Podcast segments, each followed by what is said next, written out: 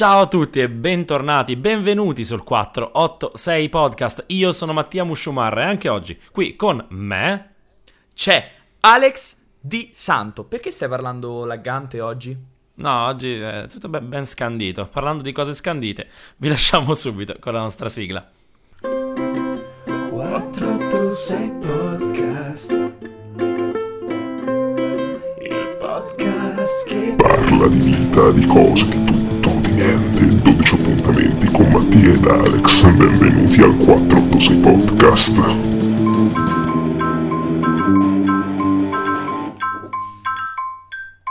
E da oggi senza lattosio. E ancora una volta grazie a Buccio che oramai è parte integrante di questo podcast, suo, suo, cioè, nonostante non, non, l'abbia mai richiesto veramente, è qualcosa che è successo mm, e basta così organicamente. Sì, in, realtà Buccio, in realtà Buccio è entrato anche abbastanza a forza nel nostro podcast. Ricordiamoci sempre la puntata mm, una delle puntate più belle, perché la puntata più bella secondo me rimane sempre quella sul sesso, ma una delle puntate più belle quella, quella per i compleanni in cui Buccio ci ha fatto l'intervista doppia Molto bello, quello è da andare a recuperare, secondo me, solo l'intervista sì, sì, anche solo, per chi non avesse preso. Ma di cosa parliamo oggi? Parliamo della grande cucina e perché parlare di cucina? E io qui, io qui metterei come sottofondo l'intro della prova del cuoco. Po, ah. po, po, po, po, pa, pa, pa, boom, boom. E se non fosse che la SIAE ci butterebbe giù subito questo piccolo nostro eh, gioco chiamato 486 Podcast sarebbe, stato, sarebbe preso a cannonate dagli avvocati della RAI. Dunque, dunque, perché parlare di cucina e perché, in realtà la vera domanda è perché non parlare di cucina in questo bel paese, l'Italia, dove della cucina facciamo mh, mm, cose di guerra e morte. Ti voglio anche solo ricordare, un, non più di un anno fa, eh, quando mh, mm, scoppiò il Covid in Italia, fecero una pizza fra- dei francesi eh, così goliardicamente, un singolo francese ripreso da un altro singolo francese eh, ha fatto una pizza e ho scritto ah Covid Italia ah ah, ah eh, sì, sì sì sì sì, sì me lo ricordo, insomma, goliardico. È arrivato Sempre... Luigi Di Maio ministro degli esteri direi Fran- la Francia si deve scusare perché sempre perché comunque c'è questa rivalità amichevole, diciamo, fra noi. Sì, ma tu immaginati francesi. se fosse arrivato, non, lo, non, mi ricordo chi era il presidente, allora Sarkozy, a dire, eh, eh dopo la sconfitta nel 2006, eh, ta- tale Vladi ha fatto la canzone Materazzi è caduto perché ha preso una testata. Una testata. Vogliamo le scuse. cioè, no, adesso ridacci la nostra Gioconda, anzitutto è nostra perché comunque Leonardo l'abbiamo pagata per il re. E... Perciò eh, eh, noi Vabbè, siamo comunque... un po' suscettibili su queste cose. Tipo, non so se hai mai visto uh, il video di Gordon Ramsay che fa la carbonara. Madonna, sì che l'ho visto. Madonna, eh, fondamentalmente è un. Flo- cioè, sotto è un. crescono come le erbacce gli italiani che scrivono: Eh, no, ma sì, però. Sì, sì, porco. Eh, la mushroom Gordon carbonara, Ramsay, no, Gordon. Gordon Ramsay, mortacci tua. What the ah, fuck? Ah, Gordon, no, Gordon, devi capire. I peas My i mushrooms. My nonna is dying seeing this. E porco di ah, qua, no. porco di là. Ah, ah, Gordon, no i peas, no i mushroom. Ah, Gordon, no, no la creme fresh, porco. ah, Gordon, no, ti spiego praticamente. No, che è ecco, quello? Allora da bacon. Qua, allora, da qua io mi collego subito ad una delle cose che ti volevo chiedere. Mattia, c'è un qualcosa che tu proprio non riesci a pensare di mangiare. Perché, per esempio, per quanto io sono sicuro che la carbonara di, Gordon Ramsay sia una roba buonissima, perché tu, da quello che so, tutto quello che passa sotto le sue mani è una roba non credere, non, cre- non, è tutto oro quel che luccica, come quella stessa carbonara plausibilmente, ma... Beh sì, però comunque è sempre un piatto cucinato da uno chef pluristellato, quindi sicuramente sarà buonissimo. Gorgeous. Farà cagare perché... Gorgeous. Farà... Sì, gorgeous. Farà cagare perché siamo italiani, quindi sappiamo come si fa. Però, ci sare... ci... ci... c'è, ci sarebbe, periodo ipotetico, un cibo o una... un tipo di cucina che tu proprio non puoi immaginare di mangiare? Io ho notato che con le verdure, se mi sforzo, e la frutta specialmente, riesco a mangiare tutto. Tu Dolci... sei stato vegetariano per un periodo? Eh, vegetariano, sono stato anche vegano io per un periodo, ti dico di più. Come io... cazzo dici allora le verdure non riesco a mangiarle? No, no, no, no, no, no, Sono curioso. Dico, anche quelle che non mi piacciono... Anche Mangiavi solo cose piacciono. che non facevano la fotosintesi? Che non solo proiettavano cose... ombra? Ti no, nutrivi però... di plankton? No, non, a parte che c'è, c'è, il plankton vegetale che fa... Però quello è un altro discorso. Il punto del discorso Cosa? È... te, te ne parlerò. C'è una volta che ho mangiato molto bene in vita mia. Però ehm, io la frutta credo di riuscire a mangiarla più o meno tutta. Le verdure, anche se ce ne sono di che me ne piacciono di meno, come magari le melanzane e così via, ehm, credo di riuscire a mangiare più o meno tutte. L'unica cosa con la quale mi fa un po' impressione tuttora sono alcuni animali. Per dire, il polpo, tipo polpo bollito, quindi comunque che si vedono ancora i tentacoli, non riuscirei mai a mangiarlo. Lo so, pi- mi piace moltissimo il polpo. Piace a molti e... mm, Il polpo è Io- una delle mie cose preferite, tra l'altro. Io il polpo non riesco a mangiarlo così com'è. Eh, se poi magari me lo metto dentro dei takoyaki dove è praticamente una polpetta di fritto, non capisco Buono, un cazzo mamma magari. mia, buoni, buoni, madonne, takoyaki. E sto pensando, comunque fondamentalmente direi animali, non, non so, non so dirti. Eh, animali quali? Io ti Eh, ricordo che polpo. abbiamo mangiato... Tu hai mangiato la zebra e io mangiai No, il no, no. Io ho mangiato carne di Kobe in teoria quel giorno, comunque manzo. Però eh, sto pensando. Eh, sai che ora iniziano a cucinare persino le meduse che sono fatte d'acqua fondamentalmente, però. Tipo quello Che non credo, cucina mangerei. Una medusa, una medusa. Ma poi non pizzicano. No, perché comunque non è la parte dei, dei tentacoli evidentemente, però so Ah, che in ah, alcune ok, culture... ok, ok. Solo la parte Però- del, del Però fungo. sicuramente se c'è qualche cosa che non mangerei sarebbe eventualmente... Ah, è tipo cervella, non mangerei cervella, non mangerei... Non hai, mangi- non hai mai mangiato il cervello dunque? Cervella, palle, lingua. Sono Ah, cose io la lingua non sì. mangerei. Palle mai? Cervello sì una volta perché mia nonna si sbagliò. Mi sa che l'ho anche raccontato Sì, è raccontato, è raccontato. Eh, tu cosa ci sarebbe eh, eventualmente? Io... Allora, io ho un grosso problema col piccante, come tutti quelli che mi conoscono sanno. No, ma credo tu sono l'abbia stato- anche detta, no? La storia, la fantastica Ah, storia. sì, no, no, eh, l'ho già detto. No, ho, raccontato. Era un comandamento dell'entixesimo. Eh, ma Non hai si anche spiegato. Breve, breve riassunto, hai 10 secondi? Niente, fondamentalmente da- eh, quando avevo tipo tre anni mio padre mi fece mangiare una punta di peperoncino soverato e da allora io non mangio più piccante. Easy. Così, Letteralmente 5 secondi. Bravo. E... Eh.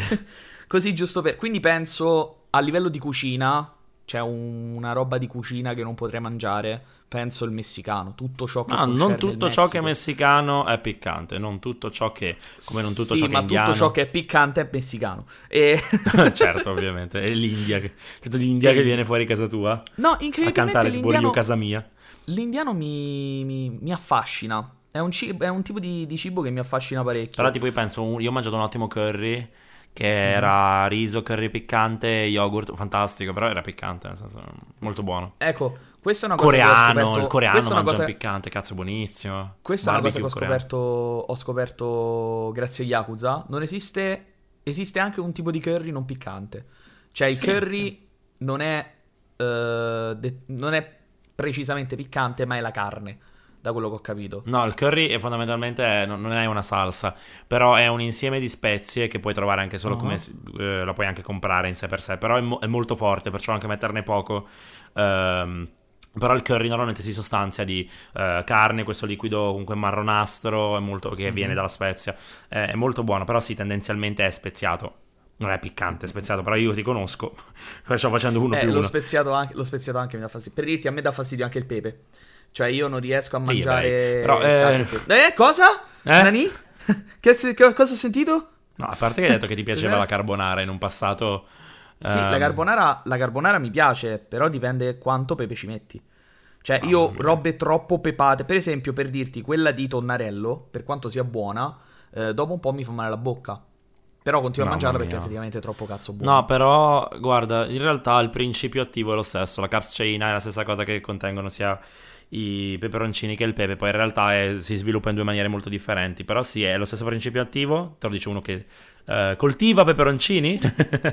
Quest'anno... Oh, illegalmente? No, no, legale, legale. hanno fatti, Quando, eh, quando crescono li pochissimi. fumi? No, assolutamente no. sono Quest'anno però non, non li ho, non li ho annaffiati, non quei peperoncini, non li ho annaffiati io, li ho lasciati annaffiare mio padre, perciò ne sono usciti un botto di meno. Ho fatto gli habanero cioccolate, che sono color marrone, e un habanero bianco, bellissimo. Ah, a proposito di crescere, io faccio crescere la menta. Io coltivo la menta. Menta vera, Dove? eh, non quella che poi si fuma. Ah, ok. Eh, allora, no, allora, sta dentro una... mm, Come, come posso- oddio, un pot, mi viene in inglese, aiuto. Un vaso Mhm. eh, di plastica. Eh, durante l'estate lo lascio fuori, i- mm, in, ge- in generale sul balcone, Scusa, qual è il periodo della tanto sole. menta? Il periodo della menta? Credo sia Estate. finito. Ah, ok. Estate. Adesso è finito, infatti lo tengo dentro casa, dove c'è un po' più di caldo, dove però riesce a prendere il sole. Perché incredibilmente ho scoperto che eh, la menta Le piante si col sole crescono, ok, no. Sì, No, no, dovrebbe... do- credo diventi più chiara fra le tante cose. Una cosa No, no, no, no, no, no, si brucia proprio. Cioè, Che alcune foglie della menta, alcune foglie della menta con troppo vento si bruciano. Cioè, è come se fossero sbruciacchiate. In realtà no. è stranissimo perché io pensavo, vabbè, col sole, col sole le piante crescono. In teoria eh, dovrebbe farli bene se lo metto al sole. E invece sole più vento è uguale prende foglie fuoco bruciate, in non so quel perché. senso, No, non no, no, no, no, non prende fuoco. Le foglie sono come posso dire, sono eh, all'interno normali, ma i bordi sono come se fossero bruciacchiati. Ok. Dopo, ti man- dopo ti mando una foto per farti capire perché è quantomeno strano, effettivamente. particolare. Eh, comunque, parliamo di cucina.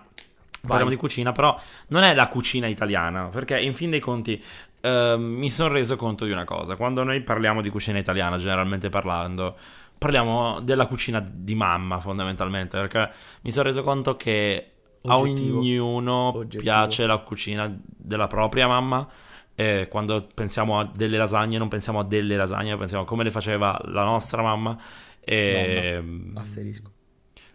o sì, anche alternativamente Tra nonna l'altro, alcuni. tra eh, l'altro quando- io a proposito di lasagne e di mamma ho, ho- ho- il primissimo ricordo che ho di Bergamo è quando sono salito Mhm. la prima volta e mia mamma, e mia mamma chiamò tua mamma e le disse che io mangiavo tanto. E tua mamma mi, mi- mi cucinò tipo, boh, quante erano? Due chili di lasagne solo per me. Grande classico. Mi ricordo... Grande mamma la grande detto accoglienza siciliana. Quando ne ho lasciate tipo tre quarti. Ma come tua mamma mi ha detto che mangiavi tanto? Sì, ma c'è un limite a tutto, cazzo. Cioè, E... erano molto buone, tra l'altro.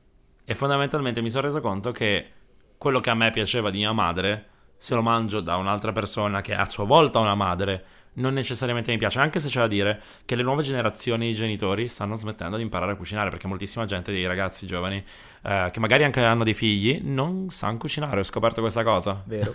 vero Anche perché vero, le nuove vero. generazioni di genitori sono genitori che sono dei fine anni 80, inizi anni 90 magari, perciò comunque che hanno 30 anni, perché eh, chi è nato nel 90 ora ha 31 anni nel momento in cui faccio quest'audio, questo, questo podcast, perciò eh, fa, fa Saluto a tutti i. King di 31 anni. Mamma mia, tutti quanti, specialmente noi Sì, quando tutti. riascolteremo quest'audio, questo prodotto audio fra 6 anni, 5 anni e mezzo. Madonna. E- Guarda, che, guarda che è vicino, eh. Non è così lontano. Sì, no, voglio piangere, però a parte quello... Eh, anch'io. non, No, spero di ehm, morire prima, è questo. Di collegarci Però- la puntata sulla morte. E mi però. sono reso conto che tipo io mangio, um, anzi io ho preso da mia madre ma poi ho, peggio- ho peggiorato la cosa ulteriormente. Io la pasta la mangio al dente, però mi sono reso conto che non è al dente, effettivamente è cruda.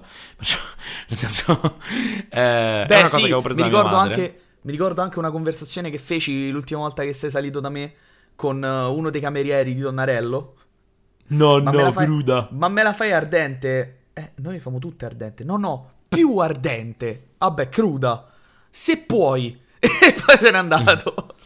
E ovviamente no, perché possibile. loro fanno le, le ceste di pasta e la danno, perciò ovviamente col Eh cazzo. beh, sì, eh beh. Però, mh, cioè, esempio, eh, magari ti trovi questo spaghetto bello, trafilato al bronzo, un pochino più grosso, perciò anziché avere magari 5-6 minuti di cottura, da, da scatola ne ha 12, io al terzo minuto dico stop, fermiamo Ma qui. sei pazzo? Sì, fermiamo Ma qui. sei pazzo? 3 minuti e 30 stop. Big Ben ha detto stop. C'erano gli spaghetti della, della Barilla, quelli normali, quando, quando ancora li facevano col grano rumeno, eh, che era cottura 5 minuti. Io dopo un minuto, stop, Big Ben ha detto stop, possiamo calarli, grazie. Ma perché? Ma so, so crudissimi così, No, no, no, meno di quanto credi. Semplicemente sotto il dente li senti, però non è che sono croccanti, ovvi- ovviamente. Però sotto il dente la pasta la senti, non, non ti si scioglie in bocca come un cioccolatino lint.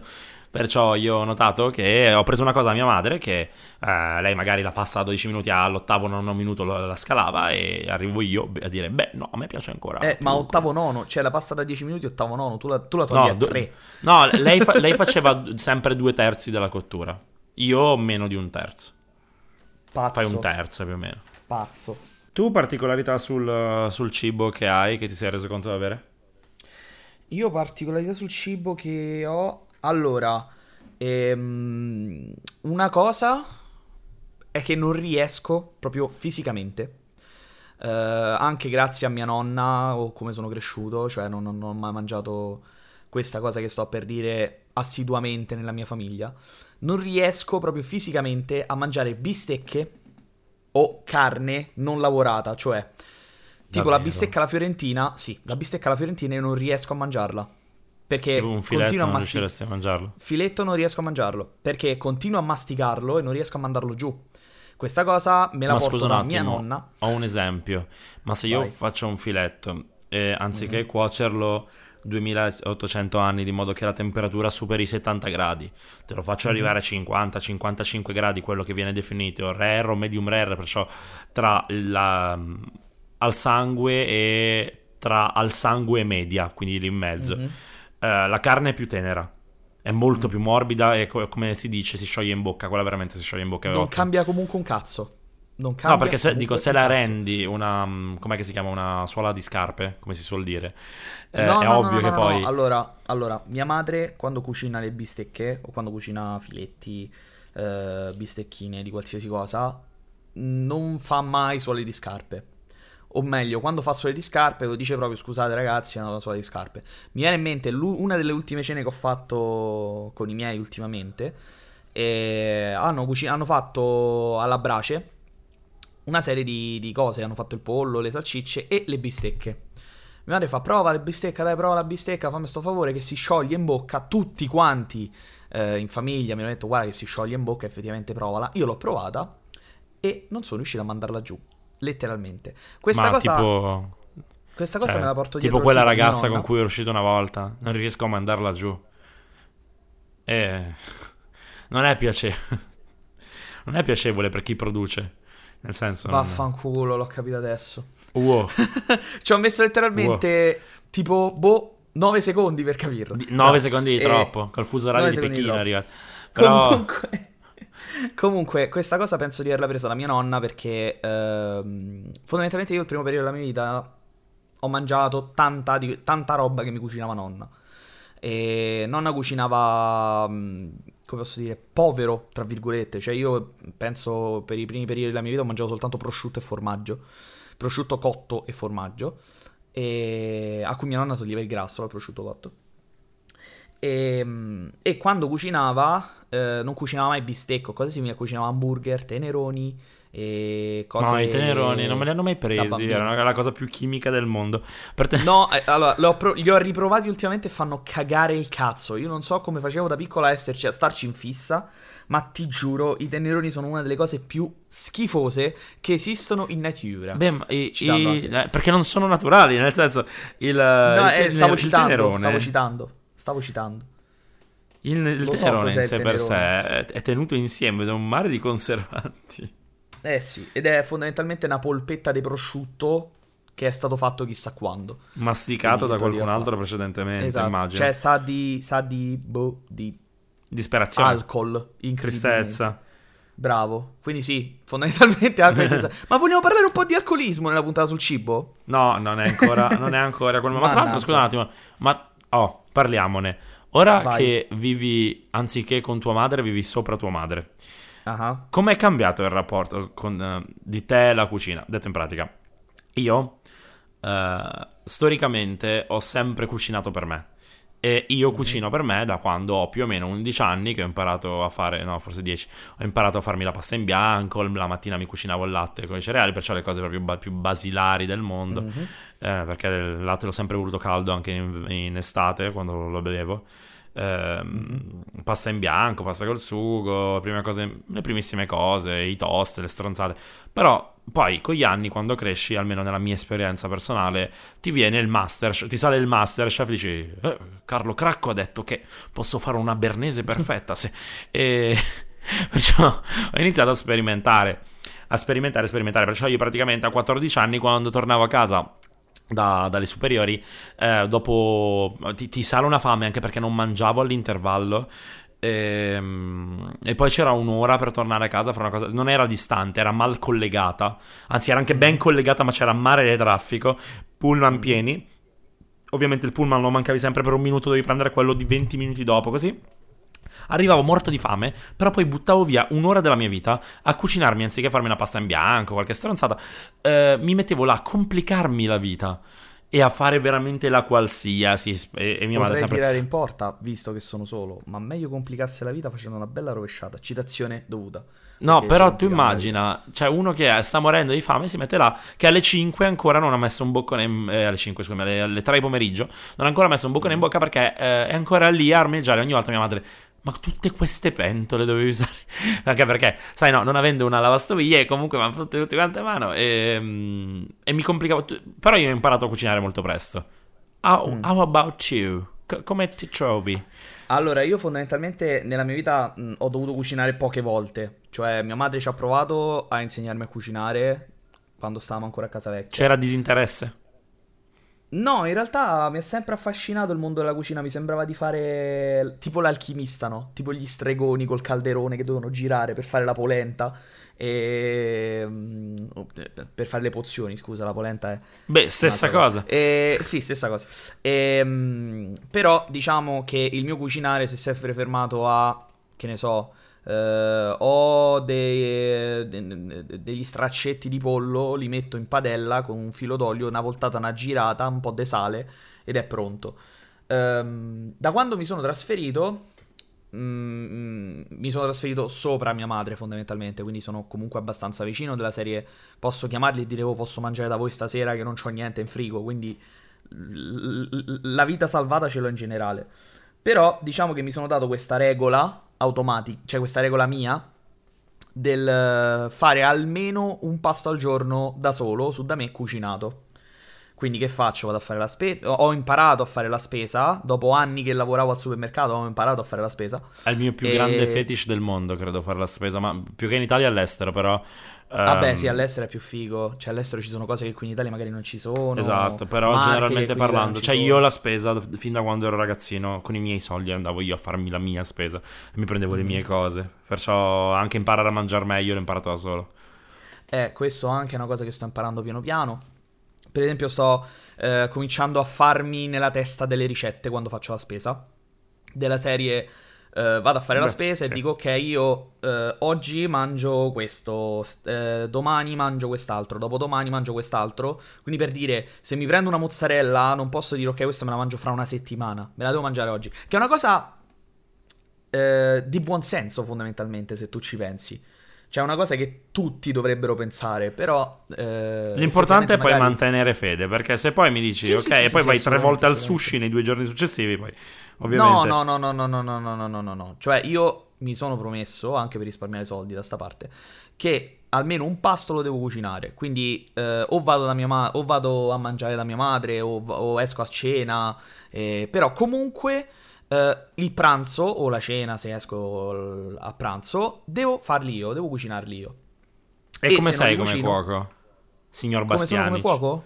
Allora, Sì. non ho ancora dato fuoco a niente. Eh, ho scoperto il- l'enorme, l'incredibile, il gigante, at Piero per ufficiale, potere del, del piano a induzione. Ah, è virtuale induzione. Io ho l'induzione. A Io flexo sì. i cannoni con l'induzione. Che tra l'altro un un piano induzione è un fornelletto a induzione da campeggio che ho comprato all'Ikea. Che adesso sto usando come piano induzione. Però è fighissimo, mi piace da morire come cucina. Ma tutte perché non hai usato quelli in dotazione che credo fossero gas normali? Perché erano tutti rotti.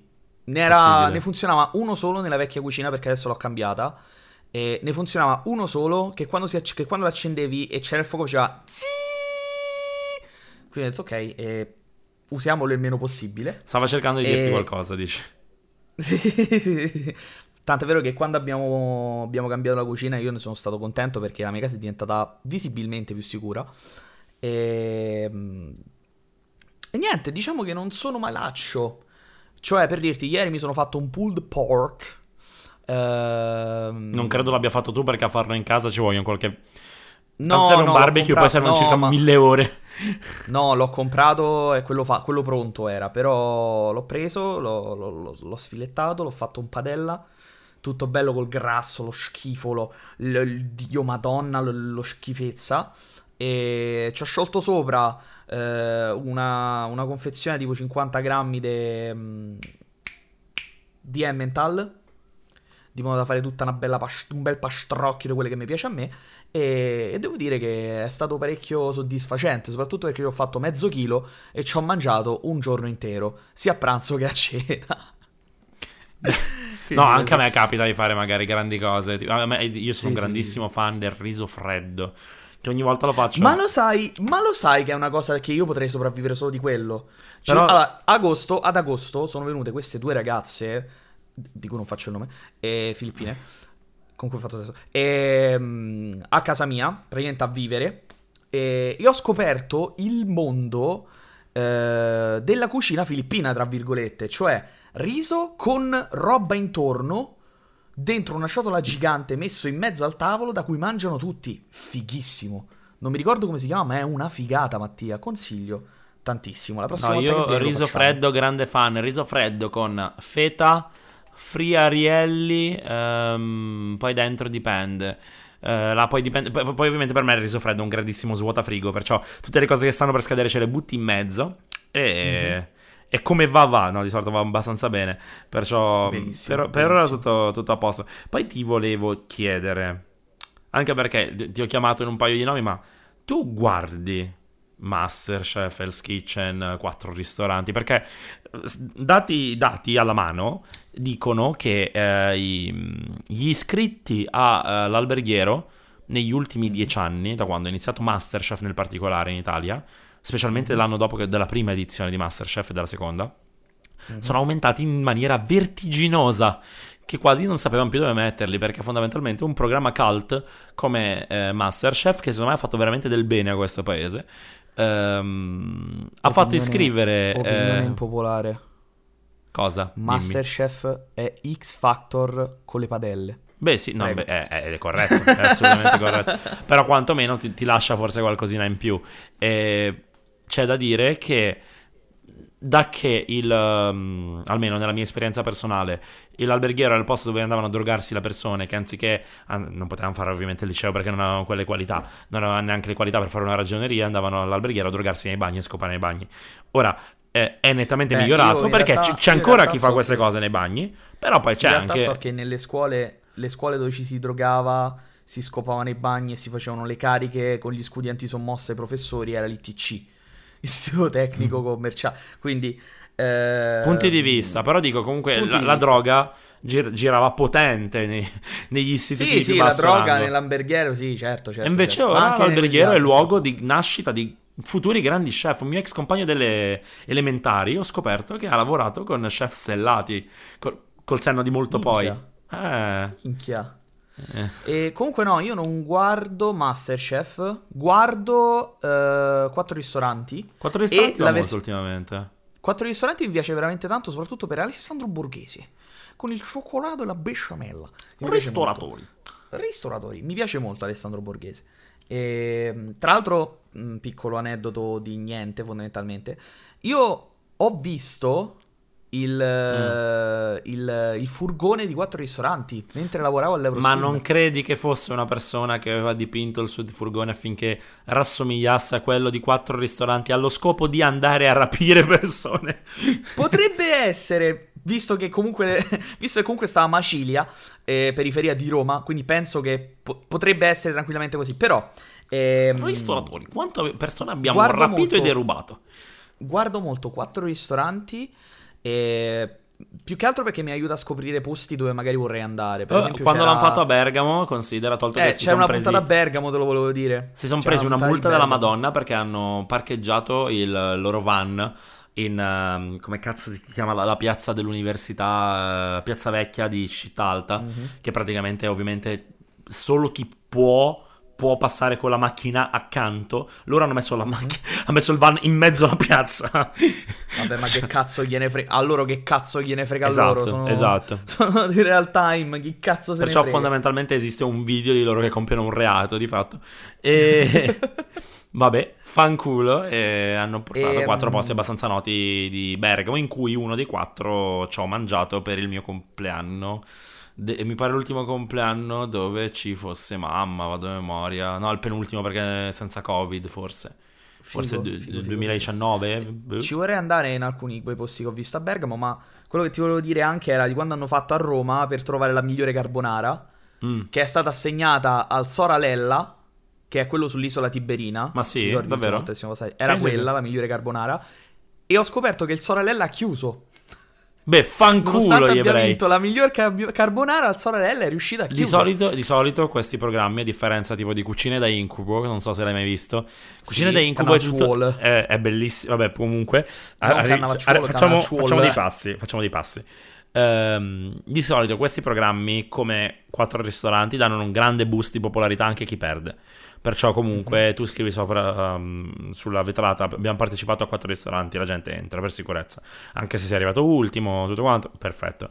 Eh, di eh, Cucine da Incubo mi rimase molto un'intervista fatta a Cannavacciuolo dove disse no, b- no perché eh, molti ristoranti che abbiamo fatto poi hanno chiuso comunque eh, praticamente no perché Vabbè, detto in pratica, dei ristoranti, tipo la prima stagione erano 10 ristoranti, una cazzata simile, di cui 9 hanno chiuso.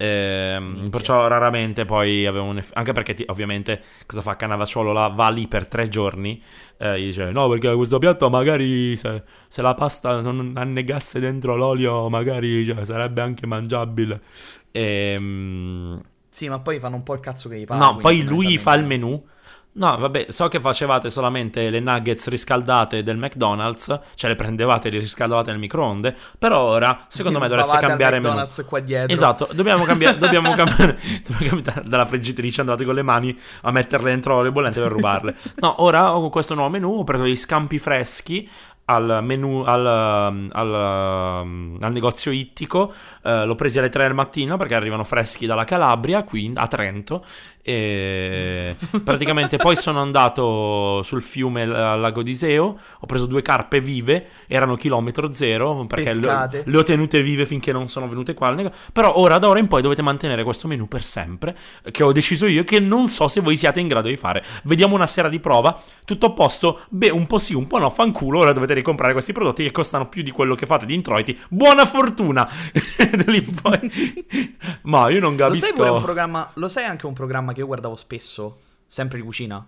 Food Advisor. Che cos'è? Era un programma dove c'era eh, Ruggiati, come si chiamava quel tizio? Quel, quel cuoco che era stato famosissimo per un periodo, però poi è sparito, che sembra un vampiro perché non invecchia mai. È, lo ste- è uguale da tipo... boh, Il mago 20 anni. Casanova. No, Simone Ruggiati, una cosa simile. Ah, Eh, sì, sì, sì, Simone Ruggiati. quello ok. lì, che in pratica tutta la gimmick di questo programma era, ok, ci troviamo in Sicilia. Ehm, sto andando a trovare Marco che mi consiglierà il posto dove si mangiano gli arancini migliori nella Sicilia. Andavano a mangiare questi arancini in Sicilia, tra l'altro con i classici Non ti momenti da food più porn. parlare. Le arancine in Sicilia. Perché? Ara- Parliamone. Arancin, cioè No, arancin asterisco. no. Anche perché mi cagare il arancin cazzo, sono maschile, romano. arancino Eh. maschile è accettato dalla- eh, dall'Accademia della Crusca. Non è corretto, è accettato. Siccome Madonna l'arancina viene dal colore e dalla forma che ha da una piccola arancia, arancia, perché ricorda quel colore, quella forma, è aranci- è- la frittura la rende di questo colore aranciastro, eh, che tende quasi al marrone in base a quanto la friggi, dovrebbe essere fritta un po' di meno, perciò arancione circa, e ha la forma sferica, tendenzialmente sferica, poi dipende in realtà per differenziarle tra quelle bianche e quelle rosse, si fanno anche a punta, però fondamentalmente la nascita è di color arancia, ricorda un'arancia, è arancina, come l'arancia, femmina, naggia ai preti, a Catania, che Allora non Catania non Allora è facciamo- Sicilia, Catania non è Sicilia. Catania is not Sicily. E come disse, no, mi ricordo quell'articolo che tipo fecero su Lercio di, di Cannavaccio, tipo Cannavacciuolo passa il B1 di italiano. E mi immagino, ehm, mi immagino la Catania che si avvicina a Palermo.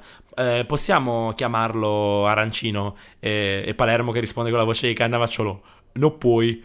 Eh, perciò nella mia testa no, Va non bene, puoi, allora non facciamo così. La prossima volta che vieni a Roma ci ci andiamo a mangiare i supplè e ti, mangia- ah, ti porta a mangiare la, la pasta al carbonaro. Così siamo d'accordo. Comunque, in pratica, eh, chiedeva a queste persone di portarli in questi ristoranti, ovviamente tutto, tutto molto calcolato. E fondamentalmente era un bel modo per scoprire lo street food, tra virgolette, Ah. e i posti dove mangiare eh, magari cibi. mh, come si dice? Veloci, così da strada, veloci, fast food. No, no, Tipici. cibi tipici. Cibi tipici magari delle, delle varie zone d'Italia. Un altro che seguo tantissimo è quello con lo chef Rubio. Ehm, Ecco, lo chef Rubio è andato un pochino più fuori dalle linee. quello, perché, con, tipo... quello, quello dei camionisti. No, ti camionisti spiego, in trattoria. Ti spiego. Chef Rubio ha un piccolo problema. Ha detto, eh, io sono una persona eh, convintamente, comunque, con valori di sinistra, che ogni volta non sa chi votare, però comunque fondamentalmente ho valori di integrazione e così via. Però il piccolo problema di Chef Rubio è che comunque ha delle idee di sinistra. È che eh, piace il du- è che mi piace il duce. No, no, no, no, anzi il contrario. Il problema è che lo fa un po' troppo chiaro, tipo È buona questa carbonara, comunque Israele non è uno stato. Cosa? Sì, sì, perché comunque con la porchetta ci sta bene lo stato della Palestina, che comunque se la accortellassero tutti sti infami israeliani di merda, sti, sti coglioni. Israele non è uno stato legittimo. Per- Ehm, Ma ma chef, chef Rubio, cosa ne pensa della mia granita? Se buona, buona, comunque i fascisti sono buoni solo a testa in giù. No, eh, diciamo che ehm, ultimamente, tipo, se guardi il suo profilo Twitter, non parla d'altro che di politica. In maniera, tra tutto caps lock, bellissimo. E... Senti, a me non frega un cazzo, a me frega soltanto quando va nelle trattorie insieme ai vari camionisti, tutti coatti, fracichi, unti, schifosi che sembrano il capo della Leggio 13. Buono, Facciamo buono, un- però questo c'ha un tatuaggio dell'SS sulle spalle, non mi convince. Non ci siamo, arriva Alessandro Borghese, non ci siamo. Attenzione, Eh, il mio voto attenzione. Quindi no, diciamo che programmi di cucina ne seguo un pochini, ma appunto non seguo l'X Factor della cucina Masterchef, perché non lo so, non mi ha mai preso tantissimo, sì, l'idea della gara, del miglior cuoco, tipo Food Wars. L'hai mai visto l'anime Food Wars? Non No, io se vuoi ho visto? Man vs. Food. Che Man vs Food, porca puttana, Man Tipo, vs Food. riuscirà questo uomo grasso che fa la nostra trasmissione dove deve solo mangiare, a mangiare delle costolette piccantissime in quantità mostruose? Ma tu lo sai quello lì come, come si preparava alle, alle registrazioni di quelle puntate? Immagino non mangiando per due giorni, voglio sperare, perché... No, no, no, no, no. Tu considera lui per non morire, fondamentalmente, visto tutto quello che mangiava, eh, registrava tutta la stagione nel giro di un mese. Oddio Cristo. E poi per il resto dell'anno, Si quindi per 11 disintossicava. mesi, si, si disintossicava, stava, stava a dieta ferrea.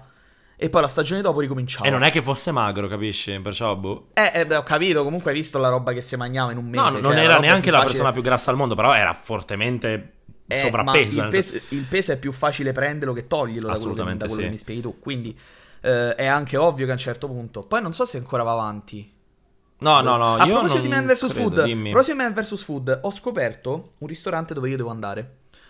Eh, dove se Ehm, riesci a mangiare tutta una cosa te la fanno gratis, se no no. eh. No, no, no, no, no, no, no, sono no, dei no, no, posti. no, no. Un ristorante dove io devo andare a Las Vegas Eh, a posto. che si chiama, si chiama Dr. Burger.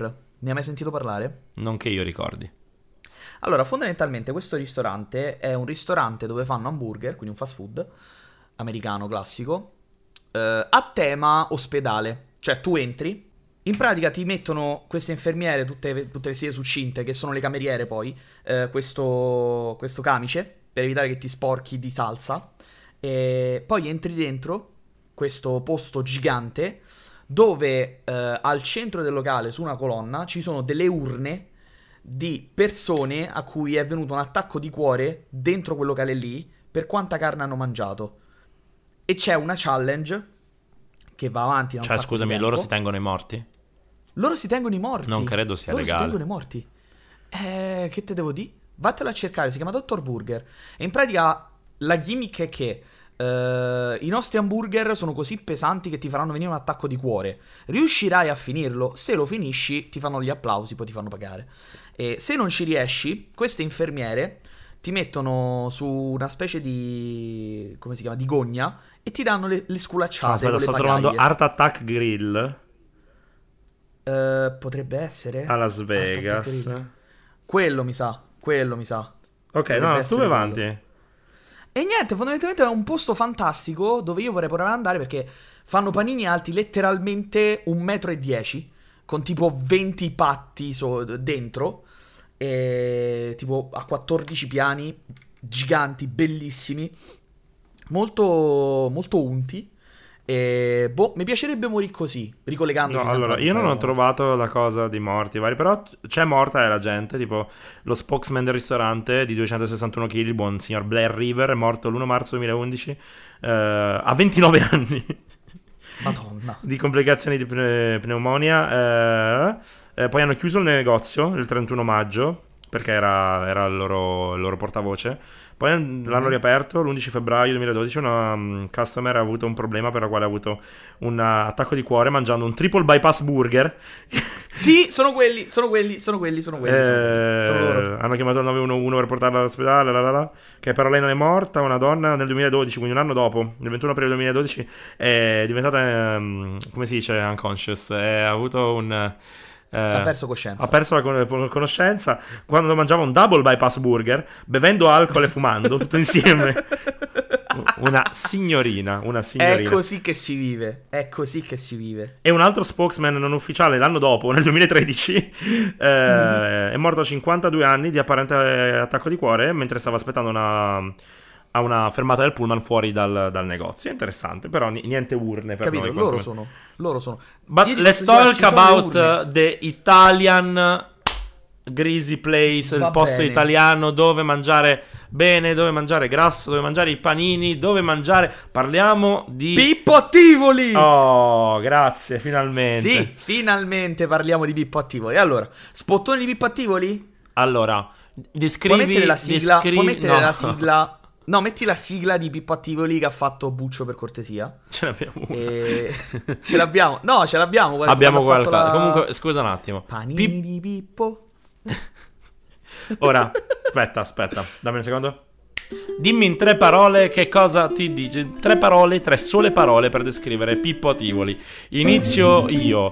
Ehm, infilzare. Mm. Vai. Ah, eh, una per uno? Sì. Perché io ce l'ho tutte e tre insieme. No, no, una, una, vai. Quaie, Eh, cinghiale. broccoletti,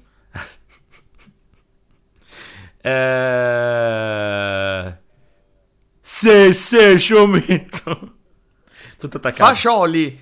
Fascioli. Ma hai visto tipo la recensione dove hanno detto certo però no aspetta la vado a ricercare comunque spiega un po' che cos'è Pippo sì. Tivoli prego tu, tu parla Allora, ragazzi, Pippo Attivoli. Posso spiegare direttamente il cammino di San Pippo? Sì, Perché certo. Pippo Attivoli. forse, forse ne abbiamo già noi- parlato per però un bel noi- recap secondo me di questa cosa specifica cosa serve Allora, per noi Pippo Attivoli non è soltanto un posto dove andare a mangiare. Per noi Pippo Attivoli è un'istituzione, ok? È una cosa che ha cementato la nostra amicizia col, tri- col tri- col trio di miei migliori amici, quindi io, Buccio e Mattia. E, mm, e ha cementato il nostro rapporto. Ogni anno, almeno ci proviamo, quest'anno eravamo solo io e Mattia perché Buccio è omosessuale e mm, non che ci sia niente di male.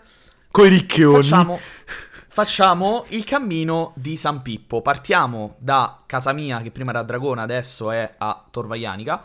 Eh, facciamo circa un'ora di macchina, a volte di meno se ci, se ci- se ci dice bene. E arriviamo fino a. Tivoli. E arriviamo fino a Tivoli passando. Cosa ho trovato? recensione no perché Ecco. fondamentalmente tolto quello che vi sta per dire Alex comunque la cosa è che da che questo detto in pratica questo paninaro era un paninaro storico di Tivoli e tuttora lo è tant'è che il proprietario credo abbia quasi, quasi 80 anni una cosa simile molto, molto anziano anche il figlio avrà anche 50 anni abbondanti più o meno Ehm, Sì, il figlio sta cercando di prendere il coltello, ma. cioè di ereditare il coltellaccio, ma mi sa che non ce la fa. No, però dico, da che era una paninoteca storica, tuttora lo è. Ehm, Avevo orari, vabbè, che vi descriverà poi Alex, tutto molto particolare, però eh, essendo storico ehm, no- non è che eccelleva per qualità del prodotto chissà che, però erano i panini sporchi, si pagavano comunque neanche troppo, andavi là di notte, mangiavi, t'ammazzavi di, di, di Ma notte tipo, prima, dopo la ma discoteca. tipo 6-7 euro per un panino lungo come il mio avambraccio, se non mi sbaglio. Sì, comunque 8 euro, magari qualche cosa. Ehm, con mm, cose comunque molto caloriche, buono. Eh, tutta roba comunque, eh, non ti voglio dire locale, comunque però non, c'è, non hanno cose strane. Hanno, cioè veramente lattuga, mo- mozzarella, quelle cose normali. Il problema è che, eh, essendo molto storica, molto importante, poi, fo- poi fu eh, ereditata da, da un canale YouTube che fa delle parodie, diciamo, un po' spinte di Ollie e Benji e vari, eh, Sì. che si chiamano Raminchia, che più spesso, più, più volte citate durante questo podcast. I Raminchia Cuore. Production, che hanno fatto uscire tra l'altro quando stiamo registrando, il 29 eh, ottobre hanno fatto uscire l'ultimo episodio di Ollie e Benji Forever. 28. L'hanno fatto uscire ieri. Eh, oggi non è il 30. Vabbè, comunque, quello che volevo dire è... Ma oggi è 30, c'ha ragione. Sorry. Comunque, il punto Perdono, è. cioè, guarda che devi saperle le uscite dei Raminchia. Ehm, Eh, la cosa che hanno fatto uscire più volte è questo fantomatico panino che esisterebbe. Che è, per favore?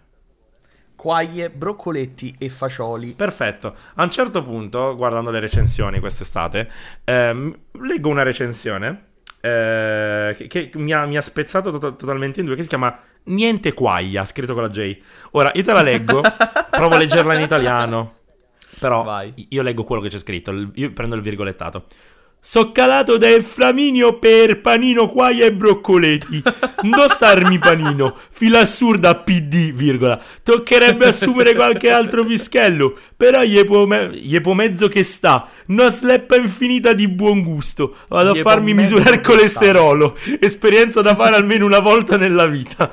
5 giugno 2021, 3 stelle. E... Oggettivo, tra l'altro. Oggettivo. E dov'è? Da fare Dov'è? almeno- Non starmi panino. Starmi panino PD. Bellissimo, bellissimo, bellissimo. Fila assoluta PD, E- eh, fila, fi- fila assurda. Fila, fila- fila assurda PD, è Eh. vero. Tra l'altro, quando ci siamo andati noi, cioè perché lui quest'anno ha cambiato gli orari. Perché dovete sapere che gli anni scorsi Beh, apriva sempre. alle 22 e chiudeva, apriva alle 22 e chiudeva alle 3. Adesso apre alle 7 e chiude alle cambiati. 23. Se non mi sbaglio, cioè, chiudono, cioè hanno orari più umani, diciamo. E, è vero, il Covid li ha cambiati. e- però, se devo muovere una critica, secondo me non è più, la ste- non è più lo stesso. Sarà che quest'anno non c'era Buccio. Ma secondo me non è più lo stesso. Mi dici qualche nome di panino, così al volo? Er Super Pippo, Mhm. Er Tartara, E il galattico? il Galattico, c'era mm, Gamberi Aragosta, Si chiamava così? C'era- No. Si chiama così, si chiama Gamberi Aragosta. E poi che ci stava? Ci stava... mm, Però tipo è aperto da più di 30 anni. Cioè negli anni 80 era aperto, Eh, non so sì. se capite. Eh sì, sì, sì, sì. Ma tu ti ricordi quando ancora si poteva entrare dentro che era tutto tappezzato Ma tipo questa di- 4 dei stelle, locale storico a Tivoli che richiamava i ragazzi fino a tarda notte per dei panini speciali. Gli anni passano e a Pippo è subentrato il figlio Massimo. Puntini. La qualità è la stessa, ma l'atmosfera è diversa. È vero, è vero, non è più la, non è più la stessa cosa. Un commento è la più mia infanzia. Con la infanzia infanzia con la S. con l'S, Sì. ok. E... Quattro stelle. Comunque, e... tra l'altro io, vabbè, su Pokémon Go ho un Celebi di Tivoli catturato dentro Pippo a Tivoli. Ma questa è un'altra Ah, storia. aspetta, c'ho, c'ho la E- lista qui di qualche panino. Vai. Tartara, Generale, Super Pippo, Carpaccio, Tirolese, Gambero, Carpaccio. Gambero e Ragosta. Ma guarda che belli che sono però questi. Io ha fatto proprio un bel panino. Comunque un sacco di, mm, di sotto, sottolio. Comunque, comunque, parliamo un po'. Comunque. Parliamo un po'. Perché Vai. poi qua ci colleghiamo, ci, coll- ci ricolleghiamo. Ma prima di fare il momento spot, eh, la cul- parliamo della cultura dell'all you can eat. Perché noi due grandi fan di all you can eat, che in, italiano- che in Italia sono quasi tutti di, di giapponese, poi hanno provato, mi ricordo, a Roma a fare un esperimento di all you can eat di... Sì, all you can eat, eh, di pasta. Non era solo di pasta, era di prodotti tipici romani, comunque un po' tipo fraschetta, però in realtà era di qualità infima. Proprio Io e te non siamo mai andati a mangiare insieme in una fraschetta, ti ci devo portare. prossima castelli, magari castelli romani. Però il fatto è che Eh sì. ehm, fallito. In realtà, eh, ora, momento super quark, l'All You Can Eat nasce in America eh, creando quella che poi venne definita la, mm, la sesta cucina giapponese, perché ci sono cinque cucine giapponesi regio- regionali, eh, più la sesta cucina che è la, la- la cucina d'ol- d'oltremare, fondamentalmente quella che non hanno inventato realmente loro, bensì i cucini americani. Eh, Quella con gli onigiri. Sì, No, scusa, sì, no, più più che altro ma anche il sushi, il sushi con, con l'avocado, esempio, non esiste. Il sushi è Sì, sì, tipo sì, i nigiri, sono nigiri, che sono, no, nigiri vuol dire polpetta di riso, ehm, eh, fatto con una polpetta di riso e sopra un, un- un tocco di salmone, quello che è. Comunque, detto in pratica, eh, la cultura dello you can. Ora, in America lo si faceva, questi grandi buffet, fondamentalmente, ognuno prendeva quello che voleva, eh, non c'era regole di se avanzi, se non avanzi, anche che- perché poi io in mia esperienza personale non ho mai pagato extra in tutti questi anni di you can eat, però Neanche io. eh, non mi è mai capitato quantomeno. Vabbè, che io ho quasi sempre finito tutto il cibo di fatto. Eh, anche perché mi sono dato una regolata negli anni. Sono stra migliorato. Sono veramente migliorato. Un tempo veramente uscivo là che stavo per. Non riuscivo a salire la scalinata. Cose. Eh, invece è mi- molto migliorato il mio, il mio rapporto con gli eat. E lì comunque il discorso era come facevano a rientrare con i soldi. Ehm, semplicemente. Tolto, vabbè, la, la qualità del cibo così via. C'era un. lo- loro puntavano molto su altri elementi del menù che non erano all you can eat, come vabbè, ovviamente le bevande, coper- eh, copertola E non ce l'avevano. dolci. E vari, esatto. Eh, ma tuttora esistono degli all you can eat, perlomeno nella mia zona, che fanno alcuni piatti nell'all you can eat, altri a pagamento. Esiste. Ecco, parliamo proprio di questi, Mattia. Cosa ne pensi delle mamme degli, de- de- de- ah, dei capi degli, degli all you can eat che mettono il sashimi di salmone a tempo limitato? Cioè che puoi prendere Ne stavo parlando oggi, ne stavo parlando oggi. Sono andato, oggi ho mangiato all you can eat di giapponese e eh, la porzione ad personam, ogni persona poteva prendere una porzione di sashimi.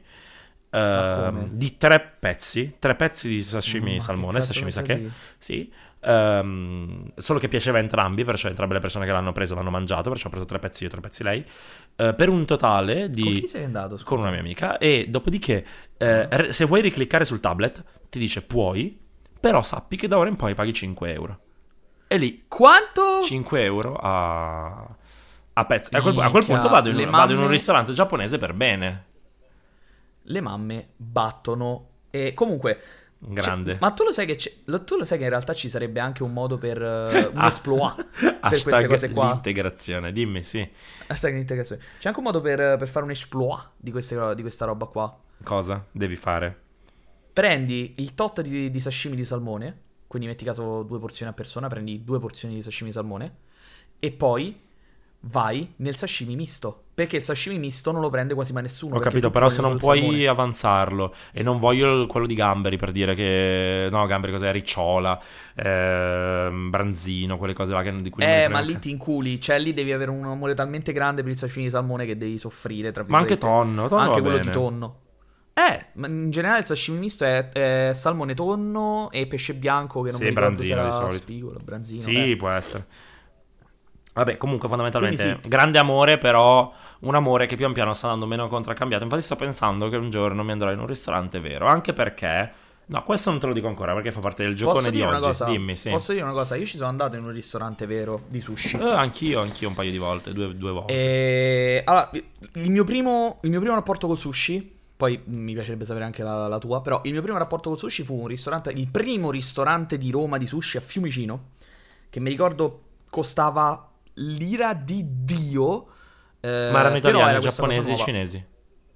Erano giapponesi. Veri? Giapponesi, giapponesi. Giapponesi veri, Uh. tras- eh, trasferiti eh, a Sti Fiumicino.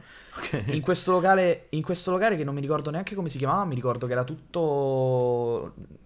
se- sembrava un lounge bar, luci soffuse. Bello, eh, mi ci si piacciono sedeva, un sacco le cose si sedeva, eh, ci si sedeva su, su questi cuscinoni per terra e ti portavano il sushi in una maniera fighissima, tutti vestiti bene, eh, con le luci magari verdi, eh, blu. Ecco, tu sappi che nella mia vita io voglio andare a mangiare almeno una volta in un ristorante che è più o meno simile, che è il ristorante di Sedorf a Milano, che è metà Di Sedorf? Quel Sedorf? Sedorf, olandese di, mm, delle, Quel Anti- Sedorf? delle Antille, sì, delle Antille, olandese, trasferito a Milano, che ha- è stato in Brasile, ma prima ancora di andare in Brasile aveva uno chef brasiliano che gli faceva il sushi e praticamente questo è un eh, ristorante fusion a Milano che è metà brasiliano, Mm. metà di sushi, perciò metà giapponese. Esiste anche a Roma? Esiste anche a Roma? Tipo Temachigno sarà il tuo.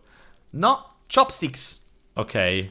Temach- esiste Temachigno a Londra, che so che esiste anche in Italia, da qualche parte.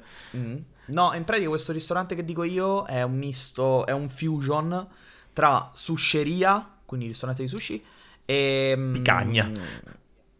E, no, eh, brace brasiliana. Quindi ci sono questi che girano con questi spiedi di carne eh, giganti e ti fanno eh,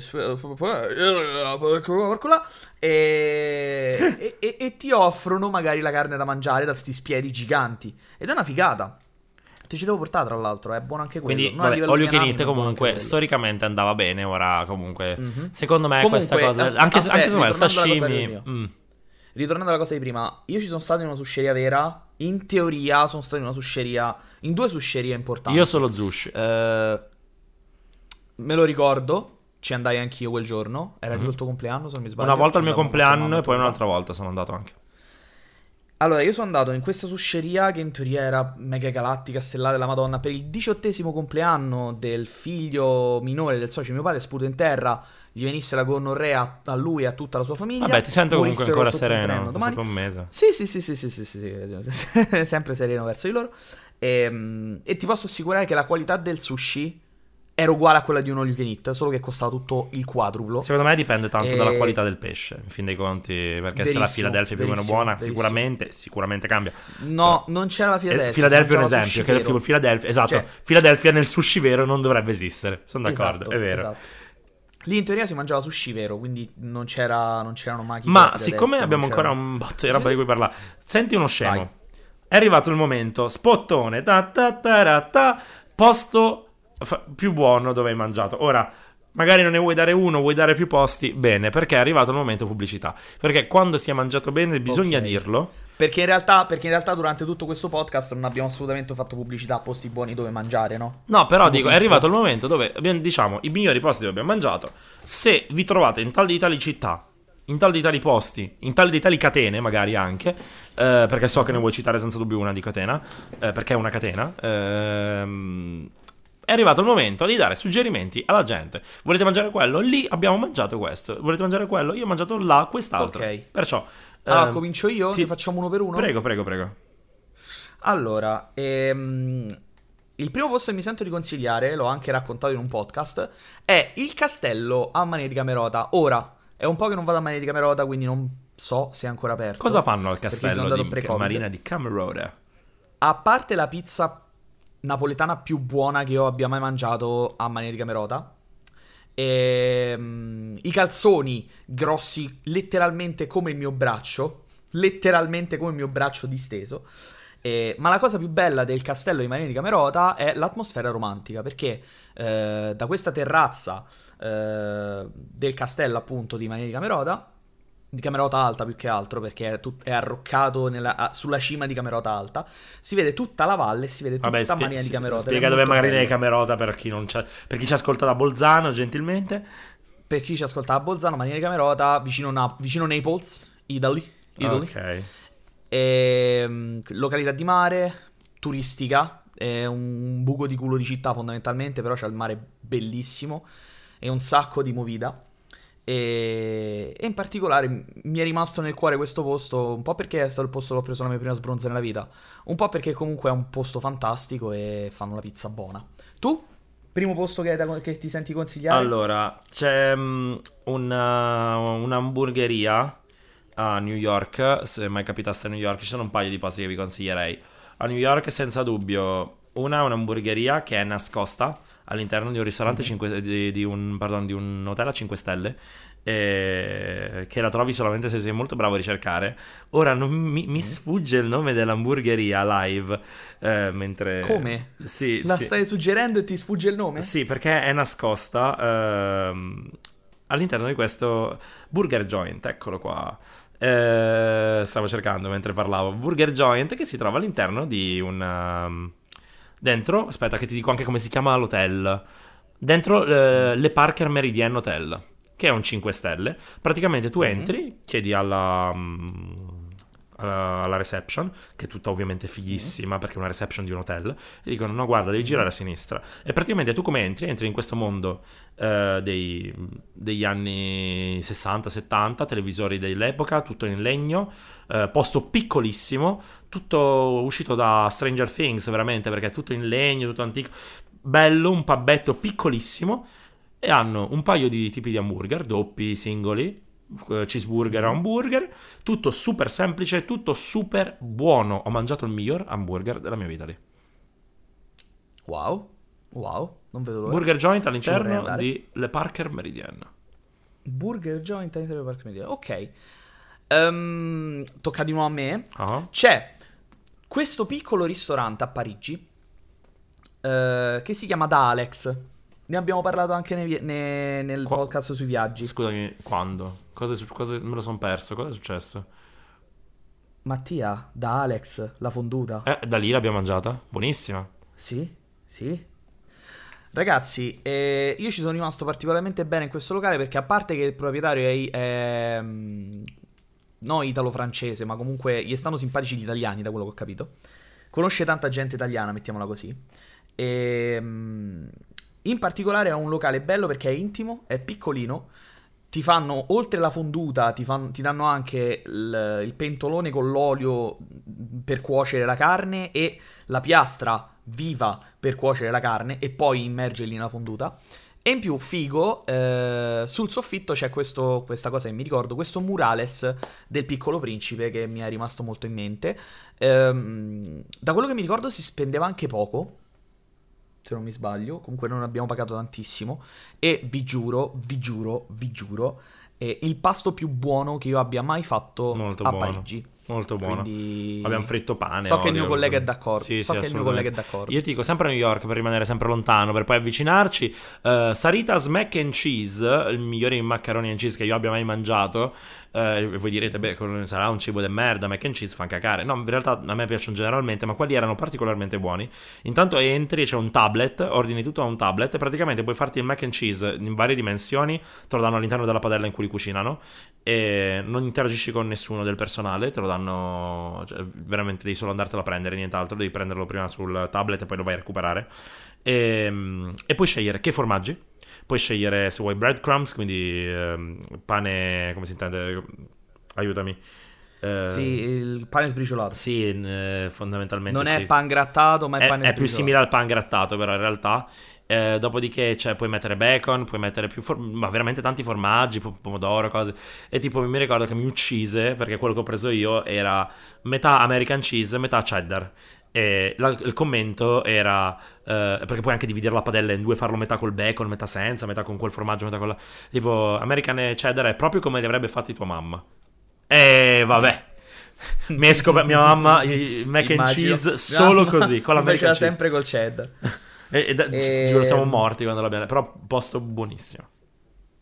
Ok, allora io eh, diciamo, di- diciamo che facciamo l'ultimo perché poi ce, ne avrei un altro, ma è un all you Tu vai, tu vai, eh. tu vai.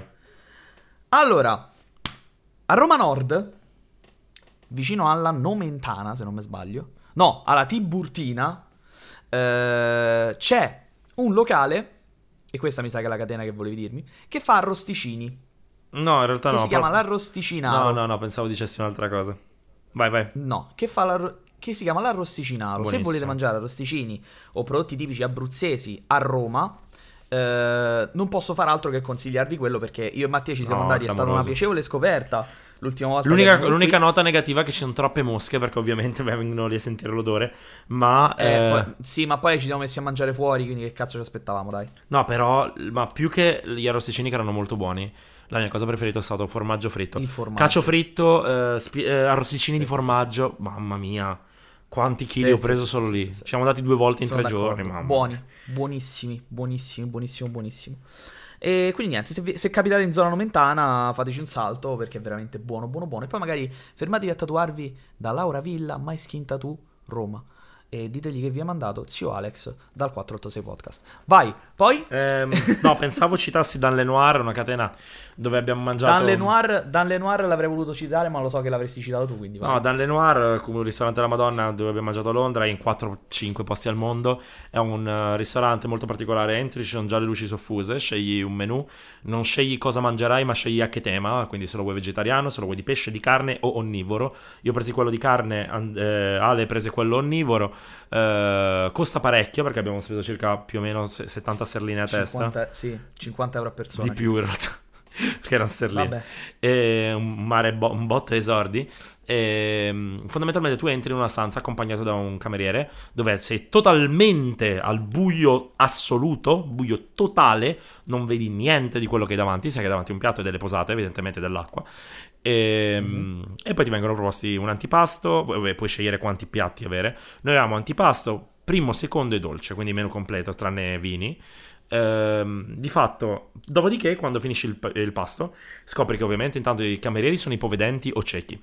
Gli chef sono ipovedenti o ciechi. Ipovedenti parliamo che vedono tipo il 10%, quindi fondamentalmente ciechi. Il nostro cameriere in particolare ci fermammo a parlarci dopo e ci disse che vedeva quanto. Il 10%, mi ricordo, il 5 o il 10%, 10%. E, e poi ti fanno vedere cosa hai mangiato, perciò poi ho scoperto che ho mangiato, ma poi cose molto veramente buone. Eh, io ho mangiato carne di Kobe, lui di canguro, stavano dicendo prima, e fra le varie Mamma cose. mia, che tristezza. Buonissimo, buonissimo, buonissimo. E poi a un certo punto ci siamo resi conto, perlomeno mi ricordo a un certo punto verso il secondo piatto, quindi il primo piatto, la prima portata, che per capire se tutto quello che avevi nel piatto l'avevi finito, non bastava raschiare la, la forchetta in orizzontale o chissà che, aiutava ad andare con le mani. Beh, Tante volte scoprivi sì, che sì, pensavi aver finito un piatto, invece ce n'era ancora mezzo. Perciò, comunque, quello. Eh, Sì, se no, mi veniva a Valencia. C'è un posto buonissimo sulla playa del Malvarosa. eh, il primo ristorante che si trova è un ristorante anche di pesce, buonissimo. Là ho mangiato un tataki di tonno scottato con riso al plankton vegetale, di cui parlavamo prima, che è la fine del mondo. Tonno scottato, ma veramente buono in culo. Eh, ci sono posti veramente buoni. E infatti, volevo parlarne. E, e io vorrei, vorrei. No, aspetta, vorrei dire l'ultimo.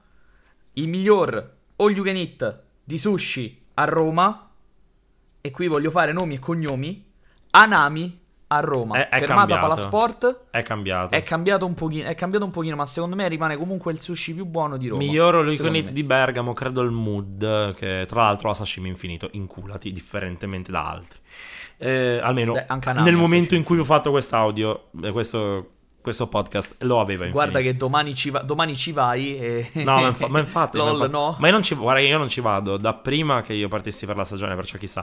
Infatti, ti volevo Capirai. chiedere, già che siamo qua, ovviamente, Italia, abbiamo parlato dei posti migliori, posto migliore dove hai mangiato la pizza. Eh, scusa. Ve l'ho detto prima. Ma è, è il Ho posto più- il dove la, la pizza più buona? No, aspetta, allora. Perché io ne ho La mangiate pizza- un paio. Io ho mangiato da Michele a Napoli, quello principale, che si Vabbè, dice avessero quello ci devo inventato andare- la devo pizza. andare anch'io. Eh, Ci devo andare anch'io. Ho mangiato, però il mio preferito è stato il Diavoletto in provincia di Caserta, veramente buono. Mi dicono sia sceso un pochino, però fortunatamente il proprietario è un altro ristorante, un'altra pizzeria che si chiama Tempora, sempre a Caserta, ehm, che sono due posti incredibili e a Tempora fanno anche la pizza nel ruoto, che è una maniera differente di vedere la pizza, eh, per la quale viene cotta all'interno di questa struttura che la rende tutta quanta alta. E mo- molto molto buono, veramente buonissimo. Migliore pizza. E allora io, e allora io ti butto lì. ehm, visto che io, vabbè, a Napoli ve l'ho detto dove ho mangiato la pizza più buona. E non ho esplorato tantissimo, purtroppo, il- le pizzerie partenopee. Perché non è che ci non sono. Sì, ci sono andato un paio di volte a, a Napoli, proprio città.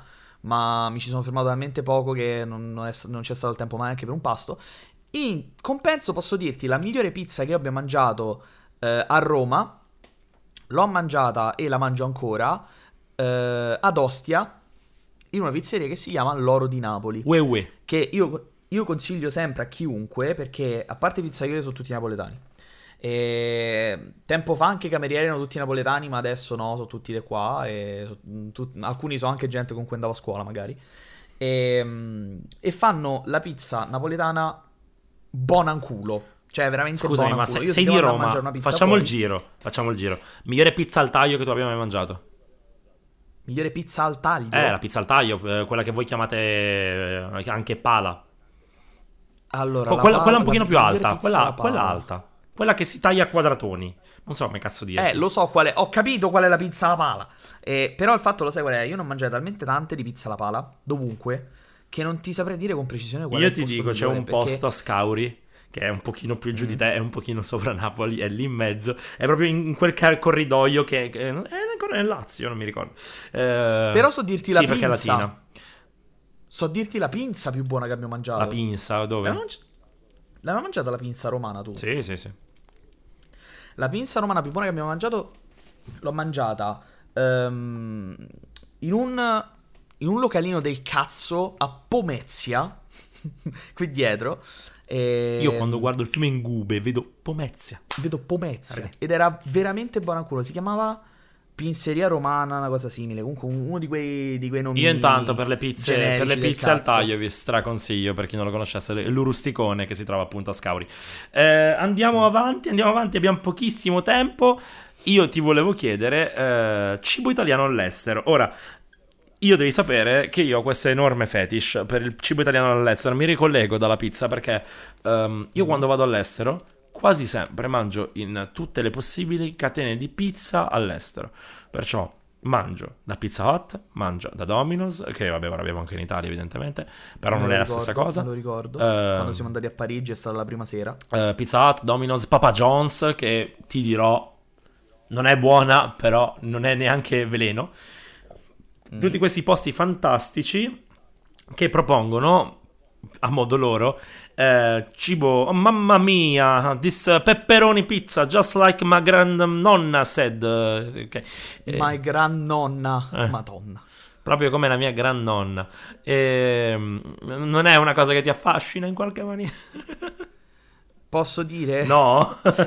Io quando vado, io quando vado all'estero eh, cerco di stare il più lontano possibile dai cibi italiani per un semplice giusto, motivo. giusto. Cioè, quando vai all'estero, parte della bellezza del viaggio è proprio Mangiare tipico. E poi mi vai al McDonald's. No, al McDonald's ci ci vado perché il McDonald's è diverso dovunque. Ok, però hai ragione. E una volta vai nella catena, hai ragione, ti do anche ragione. Però eh, dopo che ci vai una volta... E soprattutto. Ah, porca puttana, mi sono dimenticato la roba de- de- del consigliare. C'è una. No, non lo consiglio perché i cosi, come si dice, i camerieri sono stronzi. Però a Vienna ho mangiato la cotoletta più buona Eh, della mia vabbè, vita, ma- più gigante. mia- Era grossa come una pizza. Ma i Wiener là Ma vanno Buona tanto. cazza. Mamma mia, bellissimo. Comunque. Lubianska. ehm, quella del Wiener House. E... Comunque.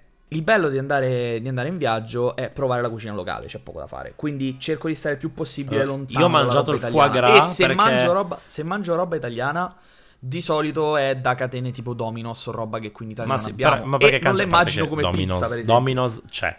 Domino's lo Sì, abbiamo. lo so che c'è, ci lavora un mio compagno di squadra per dire. Però eh, quando siamo andati a Parigi per dirti in Italia non c'era. Non c'era, esatto. E comunque, Ecco. Comunque io ti dirò, tipo in, in Ungheria ho mangiato tipico, ho mangiato il goulash molto buonino, cose, però il problema è che Mm. ho mangiato al McDonald's un panino che dentro ha il foie gras perché l'Ungheria, se non lo sai, è il secondo produttore al mondo di foie gras dopo la Francia. E, Ah, sì? sì. E, buono, però poi ho mangiato il foie gras da solo eh, in, un, in un locale e essendo fegato d'oca esploso, perché è una malattia il foie gras di fatto, eh, quando fai mangiare, fai ingozzare troppo con determinati cibi molto grassi l'oca, comunque è una cosa molto burrosa, è molto burrosa. E eh, dopo un po' mi è stomacato, devo essere abbastanza onesto. Comunque, comunque storie di posti, storie fantastiche di posti di cibo. Consigliateci dove mangiare anche, tra l'altro, sotto- questa puntata. Scriveteci, Vero. abbiamo tutti i contatti ovunque, praticamente. Se ci... È anche, uno dei motivi, è anche uno dei motivi per cui abbiamo deciso di fare la puntata sul cibo. Per farci consigliare posti Fateci mangiare Io voglio la- io per l'anno prossimo voglio la sponsorizzazione per mangiare gratis da qualche parte. Questo è l'obiettivo per la seconda stagione eventuale di questo 486 Dei podcast. 486 podcast. Oh, e che cazzo, fateci mangiare. Ehm, anche perché volevo parlare di un sacco di cose, ma è arrivato il nostro momento. Il momento del giocone, perché questo è il giocone che secondo me potrebbe rischiare di decidere tutto. Siccome eh, siamo a novembre, eh, stiamo parlando di Si cucina. sente la tensione, eh? Si sente la tensione senti perché la tensione, eh? c'è Alex. Ti stai cagando, Mattia. C'è Alex che ha 5 punti, io ne ho 4. Se io riuscissi oggi a pareggiare, e vi garantisco che questa cosa non è preparata in nessuna maniera, è un miracolo che sia ancora in corsa, ehm, giocheremmo tutto quanto a dicembre. E in caso voglio un giudice super partes per questa cosa, ti avviso. Perché vi ricordiamo che a gennaio ci siamo Certo. fatti dei buoni propositi per il 2021 e vediamo chi ne ha mantenuti di te li più. ricordi No- i buoni propositi, vero? mi riascolterò la puntata e a quel punto decideremo l'ultimo punto. Però, di nuovo, hai un match point, l'hai avuto la scorsa puntata, ce l'hai di nuovo. Oggi è curiosità sulla cucina Two lies, one truth. One truth, two lies. Una verità e due bugie. Bisogna indovinare qual è la verità. Io devo essere onesto, l'ho fatto molto giocando sui prezzi delle cose, andando poi a ricontrollare che, io- che la mia, mia- memoria funzionasse. Ho cercato Ok. effettivamente scontrini, prezzi, cose. Eh, e ho davanti delle proposte, eh, quasi tutte, legate, quasi tutte più- legate ai prezzi. Io invece sono andato di più sul curiosità sul cibo vero e proprio. Mhm. Quindi cose mh, magari di mh, cosa X fa bene, cosa Y fa male, per dire. E curiosità sui ristoranti. Ristoranti più strani del mondo. Ristoratori, ristoranti più strani del mondo. E dove trovarli e cosa ci Nella sono. carbonara Dunque, ci vuole Mattia. la besciamella. La cioccolata. Dunque, Mattia, visto che, visto che stai perdendo, Mm. comincio io. Cioè, ti dico io le mie. La mia verità e le mie due Come al bugie. solito, 5 rigori, tira tu il tuo primo. Vai. No, sei tu che devi dire il primo. Ti- ti- sì, devi, devi darmi tu il pallone, Io vai, prego. Eh, ti devo dare il pallone. Allora, curiosità cibiche, come l'ho chiamato qui nel, nel- mio, nel mio, nel mio quadernino. Allora, io so che tu sei un grande fan delle uova, Vero? Quindi la prima curiosità parla proprio delle uova. Parla proprio del polpo. Parla proprio Ma che cazzo? Allora, allora, prima curiosità. Le uova di quaglia sono proibite in Cina. Seconda curiosità. Le uova di gabbiano sono una prelibatezza nel Regno, Inu- nel Regno Unito. Terza. Le uova di serpente sono molto consumate in alcune regioni dell'India. Devo indovinare qual è quella vera. Sì. È falsa sicuramente quella del gabbiano. Mhm. Eh, secondo me la vera è che le uova di serpente si mangiano in India. È la tua risposta definitiva? No, Vai. no, perché stavo pensando le galline autoproducono uova che non siano inseminate. Perciò secondo me il Che serpente no. Perciò no, cambio. Per me le uova di... No, però la quaglia lo dici perché è quaglia. Che coglioni. Ma che cazzo c'entra? Cosa c'entra? No, no, aspetta. Le uova di serpente. Confermiamo? Sì, me ne pentirò fra 5 secondi. Falso. Cos'era la verità? Le uova di serpente... La verità, le uova di gabbiano sono una prelibatezza nel Regno Unito. Ma hai qualcosa di più da dirmi? Sembrerebbe di sì. Sembrerebbe di sì, eh, c'ho il cellulare lontano. Però fondamentalmente a quanto pare in, alcuni- in alcune regioni del Regno Unito e del Belgio, se non mi sbaglio, eh, le uova di gabbiano sono considerate una prelibatezza. E se le mangiano. Questo da, dal sito tuttodonna.it. E poi, poi te lo dirò con precisione dopo perché ho il cellulare lontano adesso, proprio perché ce l'ho in carica. E... Però sì, fondamentalmente la prima... La Stavo trovando un articolo di dissapore che dice Avete mai mangiato le uova di gabbiano? Nonostante nel Regno Unito siano soltanto 40.000 le uova di gabbiano vendute ogni anno Gli ambientalisti protestano Eh. perché, boh, sti cazzi Eh, Allora, Eh, però vedi, a quanto pare è giusto. Però solo 40. È giusto, Però- è una prelibatezza. Ok. Vabbè. Io vai. e il mio collega che mi porterà a fare la prossima stagione, quella invernale Quella dove sarò quando fare, si spera Quando ascolterete questo Mhm. podcast Ci siamo promessi che al ritorno saremmo andati a mangiare la Golden Steak da Salt Bay Mm. Eh, Salt Bay è un altro personaggio che tu conosci, sono sicuro Eh, Come non lo conosci? Non dire cazzate. Chi è? quello che mette il sale è? sulle bistecche. Ah, sì, sì, sì, sì, quello che fa quello con gli occhiali da sole. Turco, esatto, eh, da cui Sì, vanno tutti ok, i personaggi ok, ok. noti. E ci siamo andati che saremmo andati a mangiare a lui a fine stagione, ce lo siamo promessi così, eh, con, eh, con un po' di leggerezza, sti cazzi. E, mm, però siamo andati a controllare quanto costa la, la bistecca dorata, eh, Mm. che è Wagyu dentro una foglia d'oro. Eh, e siamo andati a controllare il prezzo eh, nel Regno Unito. Però, per sicurezza, ti, ti chiedo il prezzo del ristorante di New York. A New York quanto Mm-hmm. costa? Eh, il prezzo è similare in tutti quanti i posti. Ti do tre opzioni. Eh, ricordati che è un Wagyu. Così è un po' da stronzi, però, eh, però È un, è un vabbè, filetto di, è un filetto di Wagyu con eh, Mhm. una Quindi un filetto di napoletano? Wa- non Wagyu ma Wagyu, eh, con attorno Ok. una, una patina d'oro, una foglia d'oro come si suol dire, eh, costa nel suo ristorante 600 dollari, costa nel suo ristorante 800 dollari, costa nel suo ristorante 1000 dollari. Dove questo? In America? New York. New York? Ok, mi sai dire qualche informazione in più su- sulla posizione del suo ristorante? Non ti so dare altre posizioni. non ti so dare altre informazioni sulla posizione. Ti so dare il peso della bistecca. È una classica 16, 16 once. Quindi è il filetto tipico che pesa circa 450-60 grammi più o meno. È, è peso normale. Ok, ok. Le cose erano 600, 800 e 1000? Esatto, dollari.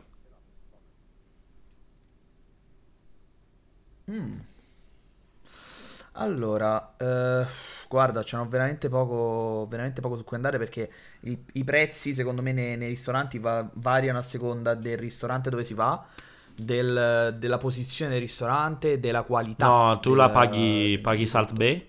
Paghi, paghi lui proprio, paghi lui. ehm, infatti, ho- Ah. mi sono andato a leggere quanto costa l'acqua, quanto costano le patatine fritte. Però te lo dico dopo. Mm. Vabbè, eh, dai, 800. La risposta corretta 800. è 600. Cazzo. Le patatine vabbè. costano 15 dollari e ehm, l'acqua 9 dollari. Esempio. Porco due. Porco due. Ovvia- beh, è Vabbè, tutto ci sta, calibrato, ovviamente. Perciò ho Sì, sbagliato, sì, è ci sta, 600 ci sta. dollari. Prego, avvocato, continui. Va benissimo. Allora, è la mia volta.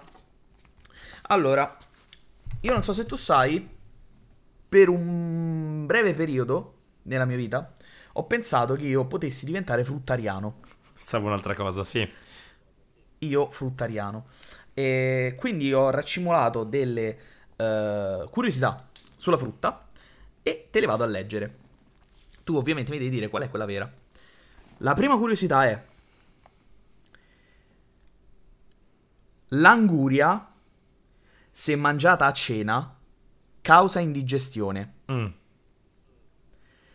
Le arance fanno le arance fanno bene se mangiate col vino. Le mele contengono meno vitamine delle pere. Ah, secondo me la falsa credo sia le arance con l'uva, nel senso non capisco, dovrebbe, dovrebbe fare vino? più ah col vino. Dovrebbe fare più bene per Mhm. qualche ragione? Sì, Mm, non credo. Eh, se poi te le spiego. Secondo me, ipotizzo, no. Boh, eh, cos'è che era? La mele meno me- vitamine delle pere e... E l'anguria se mangiata a cena causa indigestione. Secondo me l'anguria, se mangiata a cena, causa indigestione. Per i semini, magari. È la tua risposta definitiva? Ma sì. La accendiamo? Eh. E infatti hai fatto bene. Ah, Tu hai detto, tu hai detto magari per i semini, ma è sbagliato perché a quanto pare, sempre secondo il sito com'era tuttodonna.it al femminile. E- Vabbè. ehm, Chissà perché i semi il mio collega- I semi... Co- cosa? Chissà perché sei andato lì a reperire le tue informazioni. Vabbè, e comunque eh, non c'è niente di male, ricordiamo. A quanto pare i semini dell'anguria sono commestibili e fanno addirittura bene, secondo questo sito. Però l'anguria in sé, se mangiata a cena, può causare indigestione proprio perché è molto zuccherosa. Ok. Quindi se tu vai a dormire poco dopo cena senza aver magari digerito tutto quello che ti sei mangiato, il troppo zucchero può E portare se a cena mi mangio la Oreo Dream Pie, non è peggio? Scusa. Sì, ovviamente, ovviamente è peggio, ma tu Maledetti. non ti vai a mangiare l'Oreo Green Pie co- a cena. Che buono. Magari ti mangi l'anguria e va a fa culo. Va bene, quindi siamo 1-0 per Yes, te. my friend, Ottimo. siamo a Milano, Vai. siamo in galleria, fuori dal Duomo c'è la galleria, la galleria Vittorio Emanuele e passiamo accanto al ristorante di Cracco. Eh, il ristorante di Cracco se ne è parlato tanto, ha la pizza, ne ha due, pizza margherita, pizza alle verdure, eh, vegetariana. Eh, La margherita quant'è che costa? Costa 16 euro, 20 euro o 24 euro? La margherita di Cracco? Ah. Eh, ripet- 20 euro. non è il ristorante di Cracco, è il bistro, perdonami, di Cracco. Me la ricordo, una cosa simile mi ricordo. Allora, 16 euro cancello, mi sembra o 20 o 24. Mhm. Sono abbastanza sicuro sul 20. Però mettermi i prezzi così è un po' da pezzi di merda, eh. Però vabbè. C'è un perché, Eh, c'è un perché. Eh, Allora, io vado a pensare, mediamente la pizza margherita tu la vai, la vai a pagare 10 euro, Mm, 9. Ma parla per te, scusa. 8. Beh, io dico qua a Roma, magari a Milano i prezzi sono O vai in un ristorante della Madonna, soprattutto- ma proprio della Madonna, o qua nel ristorante più costoso Eh. lo pagherai 6-6,50 la margherita. Ma proprio a No, dir tanto qua- proprio. Cioè, non ti voglio dire a Napoli che la la paghi paghiamo- 4 euro, 3,50 euro addirittura, però. Noi qua la paghiamo anche 9, qua si paga anche 9. Minchia. E per dirti, all'oro di Napoli, no, all'oro di Napoli si paga 7 se non mi No, sbaglio. ma però in 7 altre guarda, proprio si paga- massimo, proprio massimo. Eh, lo so, però in altre pizzerie si paga anche 10 euro. Comunque, ehm, 20 o 24... Eh... Da, da, da, Ristor- 20 euro. Ristoratori. Quanto abbiamo 20 pagato? Euro. 20 euro. Allora, la cosa divertente euro. è che il prezzo, che triggerò moltissimi, era, era 16 euro, però il prezzo è cambiato. E attualmente costa 20 euro. Quindi ci ho preso. No. Yeah! Completamente a caso. Va bene. Eh, va bene così. Va bene così. Va bene così. Quindi siamo 1 a 1. Mhm. È la mia volta. Allora. Mm, mm, mm, mm. Sono indeciso. Perché ne ho fatte due sul cibo. Adesso vorrei fartene due sui ristoranti. Facciamo questa qua. Allora. Ehm, a Taiwan esiste un ristorante a tema toilette. Mm. In Texas esiste un ristorante a tema camion. In Thailandia esiste un ristorante il cui menù è formato soltanto da pietanze il cui all'interno hanno la Coca-Cola. Bello. No, scusa, la cola, la cola, non la Coca-Cola, la cola. Mm. Mi sembri incerto. Però quello del camion lo escluderei perché mi sembra troppo semplice, una cosa che potrebbero fare anche qua. Il tema toilette, dov'è che è? Taiwan? Mhm. Sì. Taiwan è possibile perché non fa parte della Cina, cioè nel senso fa- la Cina crede che faccia parte della Cina, ma in realtà no, è stato a sé, perciò è un, è un posto più occidentalizzato, potrebbero anche farlo. Secondo me Taiwan ha delle toilette come restaurant, ma non devi spiegarmi come in caso perché non ho più pallida. risposta definitiva? Secondo me sì, dai. Ok. In Taiwan È giusto? Secondo Focus, sì, Eh. secondo Focus, esiste questo ristorante il cui proprietario, ti, ti so anche dire il nome, aspetta un attimo che me lo ritrovo, eh, eh, Modern Toilette Restaurant Beh, modern però, a Taiwan. Modern, certo. importante. Il cui proprietario eh, fondamentalmente ha sostituito, è, mh, non è proprio un ristorante, è- somiglia più a... C'è presente quelle pizzerie di pizza al taglio che si trovano anche qua in Italia? no? Sì, no, ma piccoline. nella mia testa intanto sto pensando a quel famoso trailer di Maccio Capatonda eh, di Natale al cesso.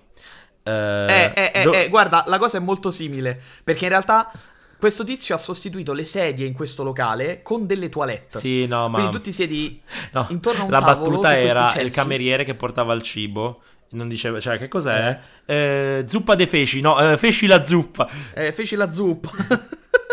Beh, quite literally. E questa cosa mi ha fatto molto ridere, ho deciso di mettertela. Quindi siamo 2 a 1 per te.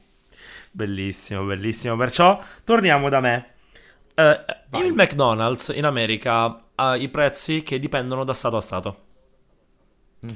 Ehm, e io ti voglio proporre il prezzo in Alabama.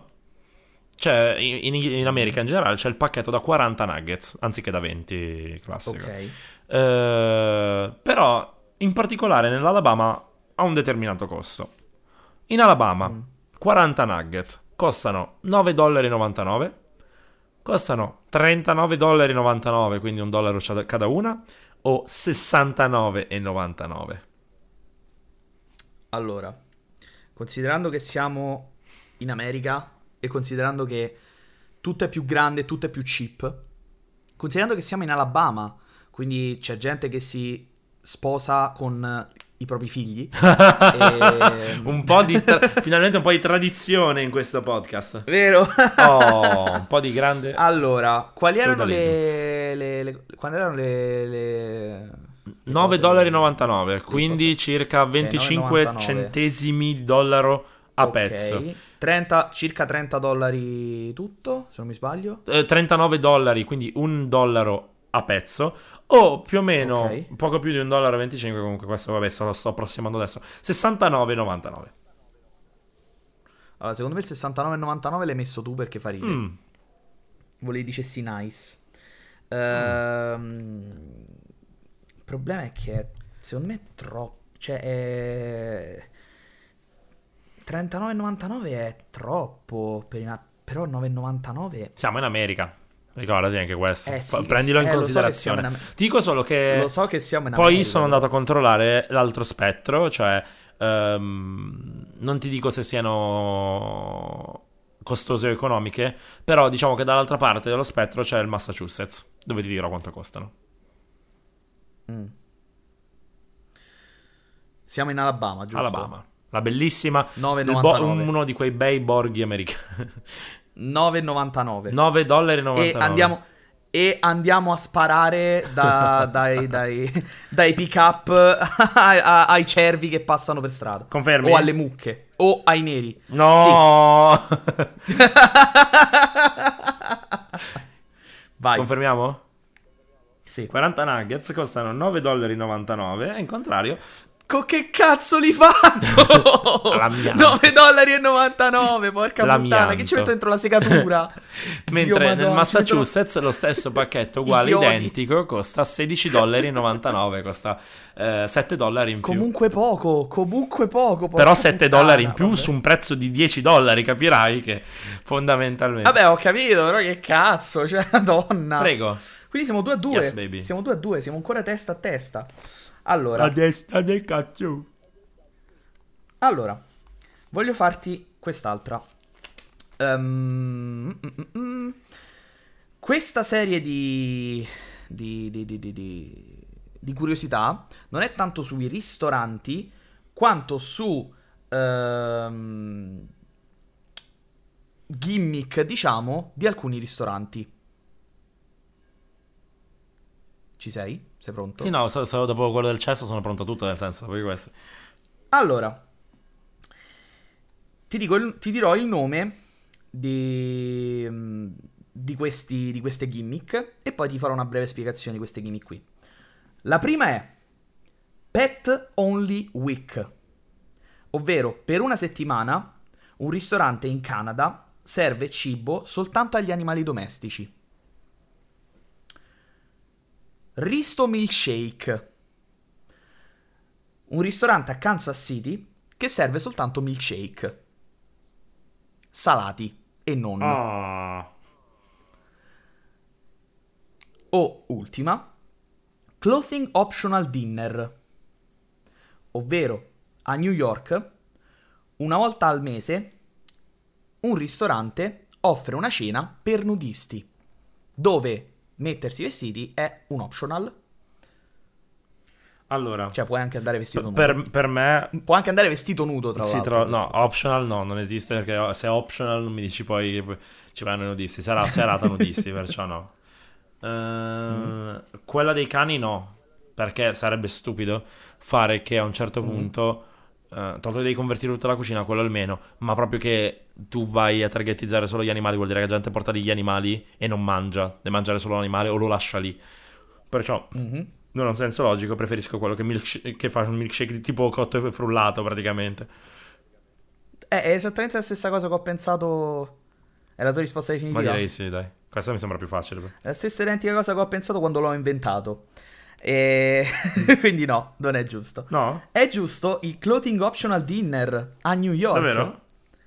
Sì, una volta al mese questo ristorante praticamente offre la possibilità alla gente di andare nuda. E in pratica l'articolo dice ehm, vanno lasciati fuori i vestiti e la vergogna in questo ristorante per una cena al mese. Ok. E secondo me è una gran, fi- secondo me è una gran figata che so andrebbe dove provata. andare.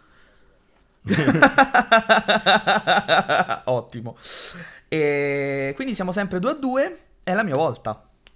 Colpiscimi. Allora, C'era un calciatore eh, che si chiamava Filippo Inzaghi, eh, noto per essere un grandissimo bomber perché se le, se le scopava tutte. King. Che prima delle partite aveva una dieta molto particolare, mangiava tantissimo appena prima, della- proprio appena prima di andare, in ba- di andare in campo. Mangiava e andava a cagare subito dopo e poi entrava in campo. Cosa mangiava? Quanto costa la cacca di Pippo Inzaghi? Ah, Cosa ok. mangiava? Mangiava una scatola intera, pensa, di Mm. Frollis Pavesi.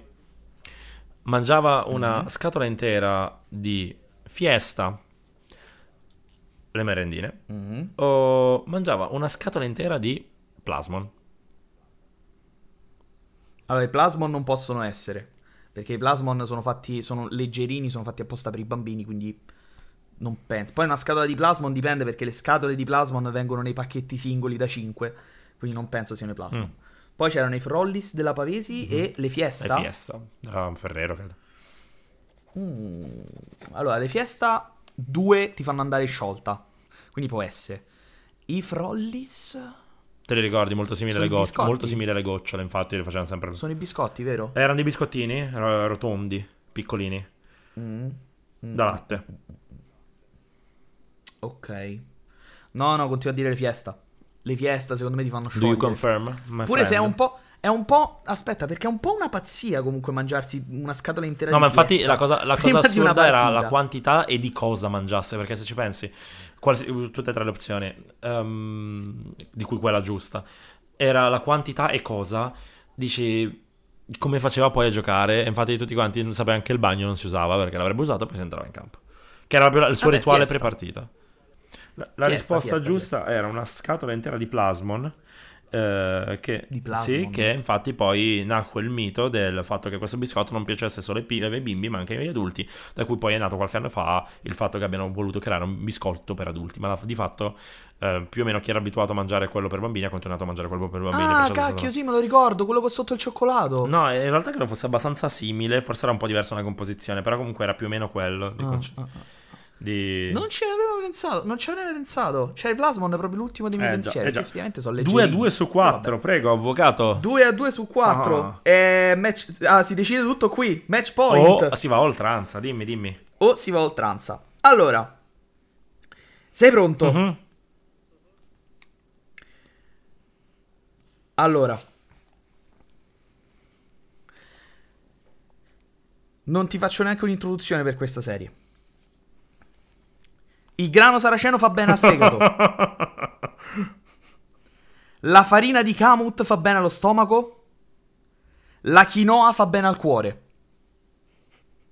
Camuttino. Grano saraceno. Grano saraceno. Mangio tutto. E cos'è che era? Grano saraceno, Mangio fegato, poi? Camut, Farina di kamut, stomaco? stomaco. Quinoa, cuore.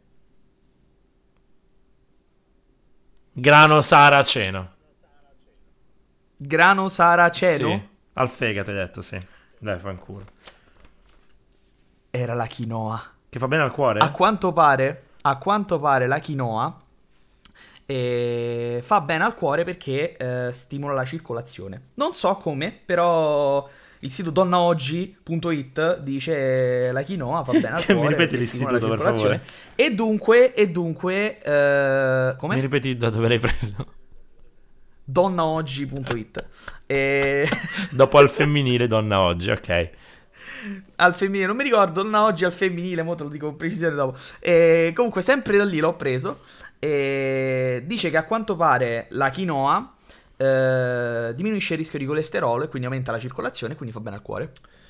Allora, bene, bene. de- devi, devi per forza sbagliarla, perché altrimenti vinci tutto quello che c'è da Vedremo. vincere.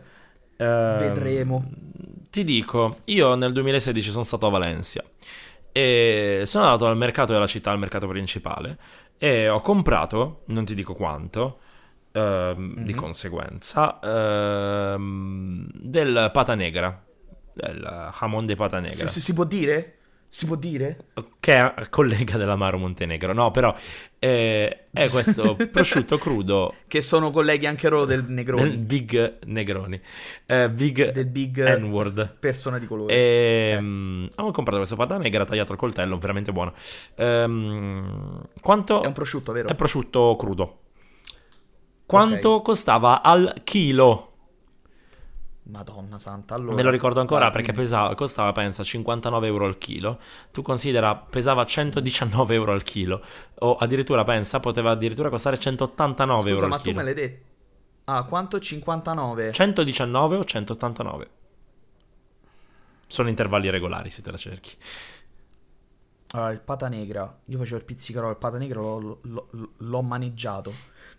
Era di qualità infima. No, il mio era di qualità eccezionale, però... Cioè, buono, Eh. buono. Non eccezionale, buono. 59, 110 o 119 o 140? 189. S- sono intervalli regolari, di modo che ti possa mettere un po' in difficoltà la cosa. Però una è vera.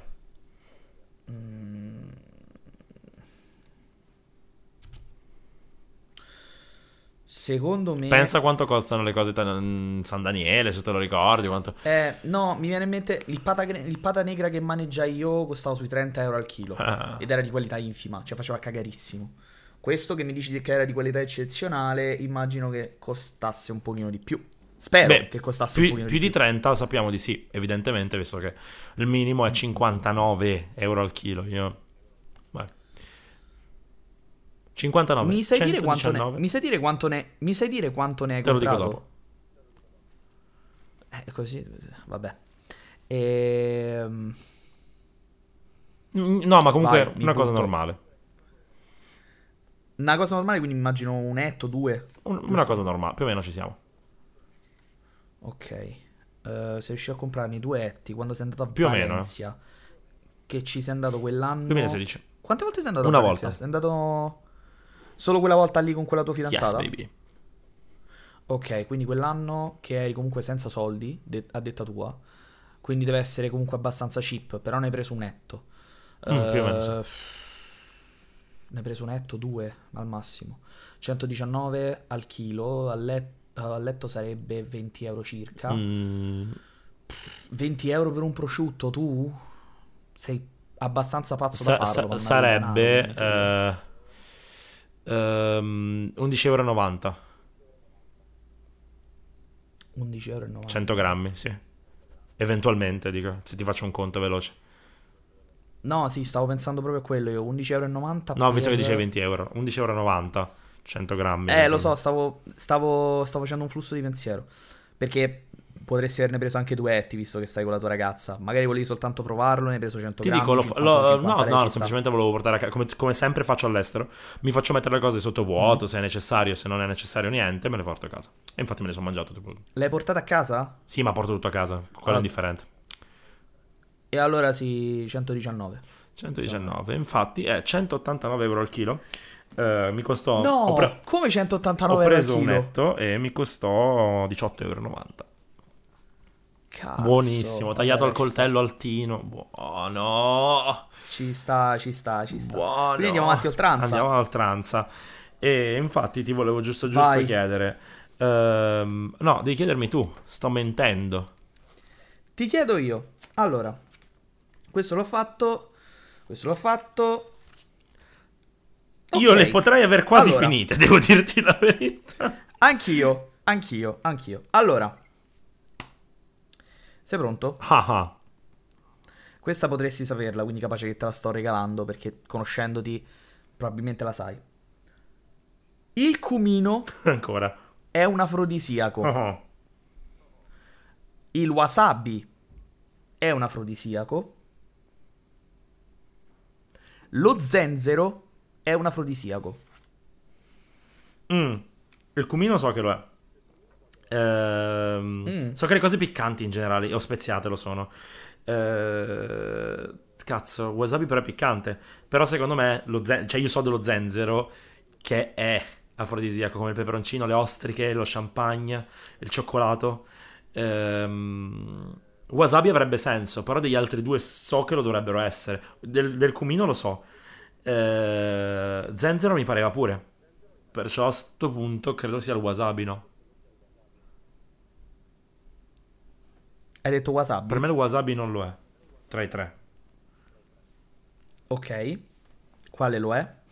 Ah, dici che... al- Ah, ma io pensavo... Cazzo, ma a me sembra che entrambi, entrambi fossero afrodisiaci. No, no. Solo uno. Ma... Io sapevo... Poi andremo a double checkare, ma secondo il sito Avvocato. donnaoggi.it Eh, do- donna, donna oggi... Cioè, calmi. Eh oh, No, eh oh. io sapevo... Magari mi sto confondendo con qualcos'altro, però. Entrambi. Però... Dopo andremo a double checkare, Cazzo, così. quindi ho il, cu- ho Però- il cumino e zenzero. Mi devi dire, secondo Donna Oggi, quale dei due è una Io afrodisiaco? non mi fido di donna oggi, maledetto. Se il wasabi lo lasci Sì, fuori. wasabi non lo è. Ok.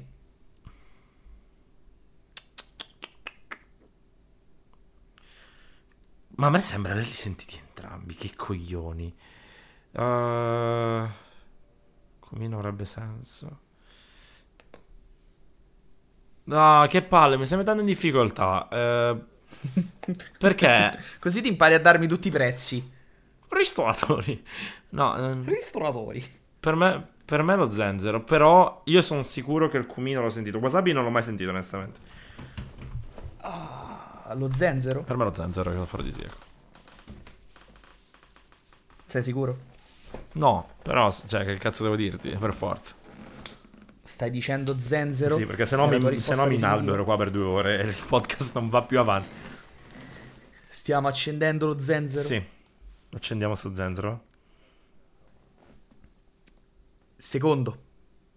Donnaoggi.it. Per me è al femminile comunque, perché io mi ricordo. Detto anche, detto anche al femminile.it. Poi controlliamo anche questo. Detto anche mondodonna.it. Donna moderna. Donna moderna. Donna oggi. Lo zenzero è un afrodisiaco. Ah, eh, però, però poi mi controlli anche l'altro. Hai preso. Poi dobbiamo controllare anche il cumino perché l'ho buttata completamente a caso. E. Eh, ma controlla prima, perché secondo me... Mm. Eh, non ci Ah, che troverai sicuramente qualcuno che perché- dice che wasabi poi per qualche ragione. Però... Sì, certo, certo. Grazie, essendo donna. piccante sicuramente. Grazie al femminile, Però- donna moderna. Mm-mm. Perché sono convinto che quando ne parlavamo mi dicessi al femminile. Comunque bene, perciò se sbaglio ho vinto. Se sbaglio andiamo sul 5 a 5. Allora,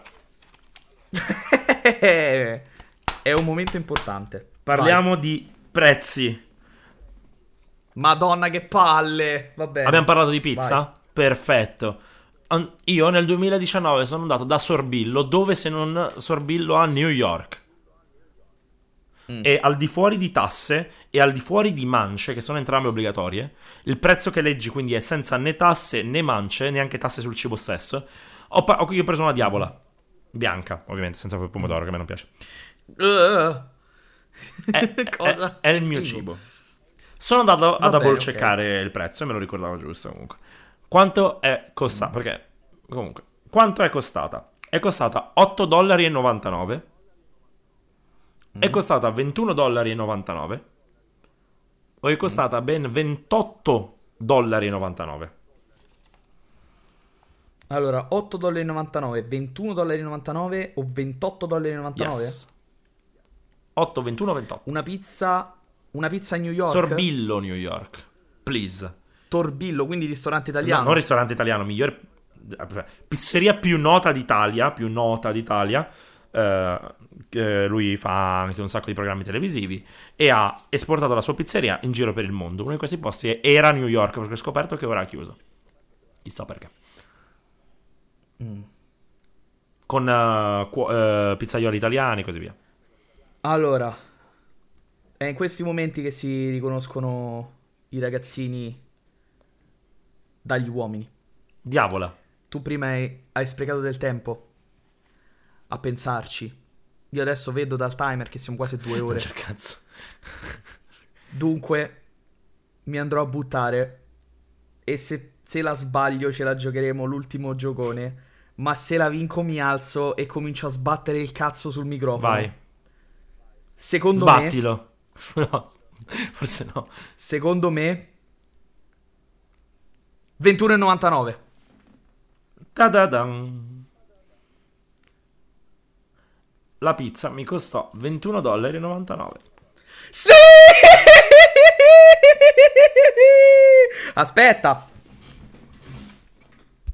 Dimmi. sto sbattendo il cazzo sul microfono, Sì, scusa. vai, vai.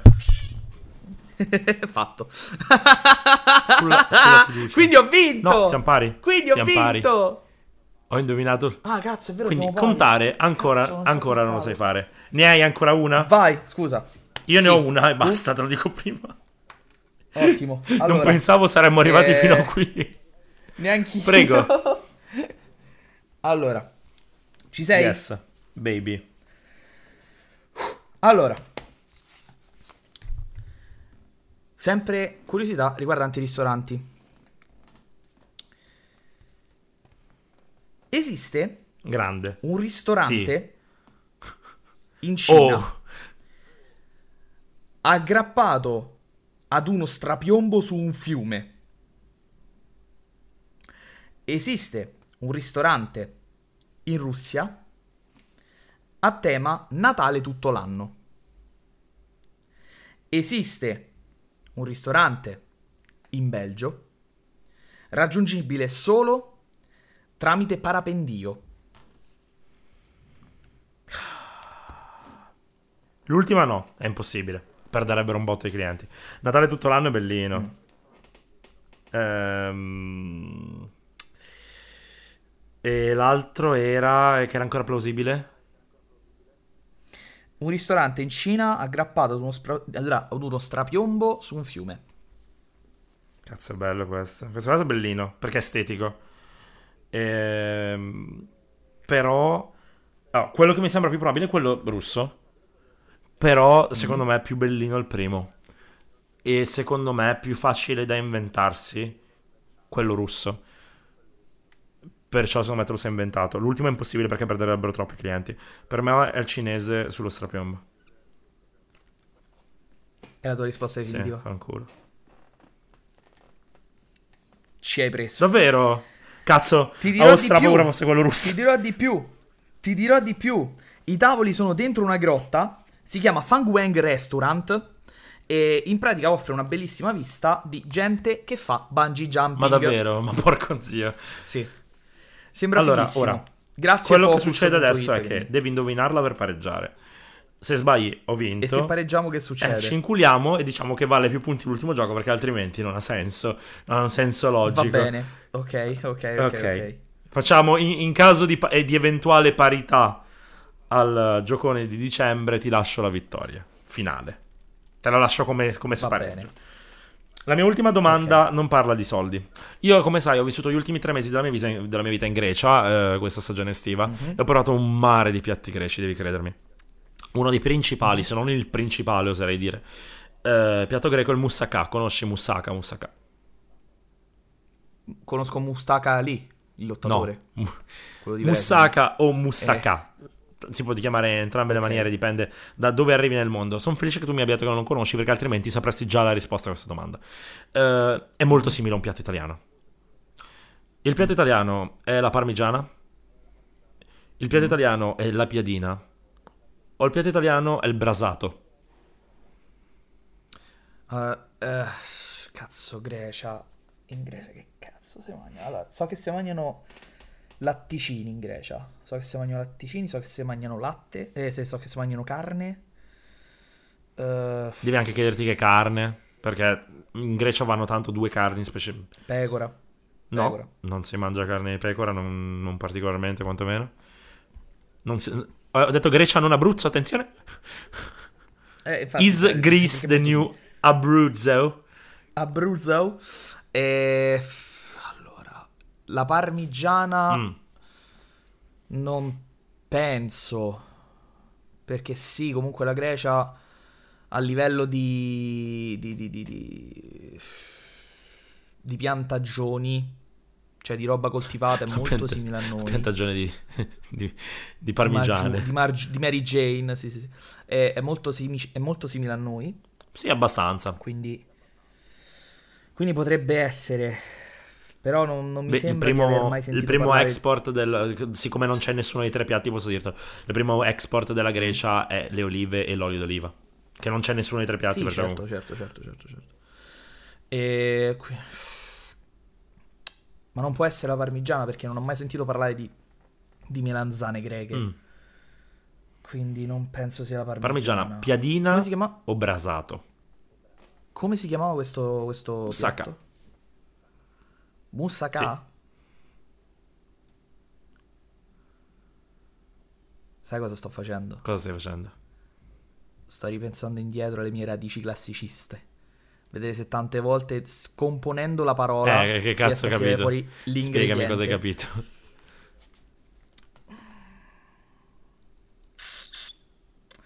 Brasato. Brasato? Mhm. Allora, lo accendiamo? Sì. Allora, ti dico che... Mi dici parmigiana e io bestemmio, vai. Beh, get ready! Bestemmio.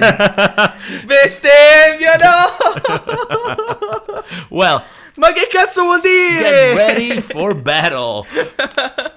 Il moussaka troia, è vabbè. letteralmente una parmigiana. Non so se nella parmigiana ci sia anche del tritato di carne in fondo, eh, però per il resto è esattamente una parmigiana. Te ne prego, mentre stiamo facendo ancora la puntata, vai a prendere una foto eh, o scrivi comunque moussaka su Moussaka su, Eh, su Google. c'ho il cellulare lontano, Niente. non posso Vabbè, farlo. comunque, chi sta ascoltando Vabbè. questo podcast lo, asco- lo veda. Che è palle, mannaggia letteralmente al una parmigiana ed è buonissima. Io odio le melanzane e mi è piaciuta Mannaggia tantissimo.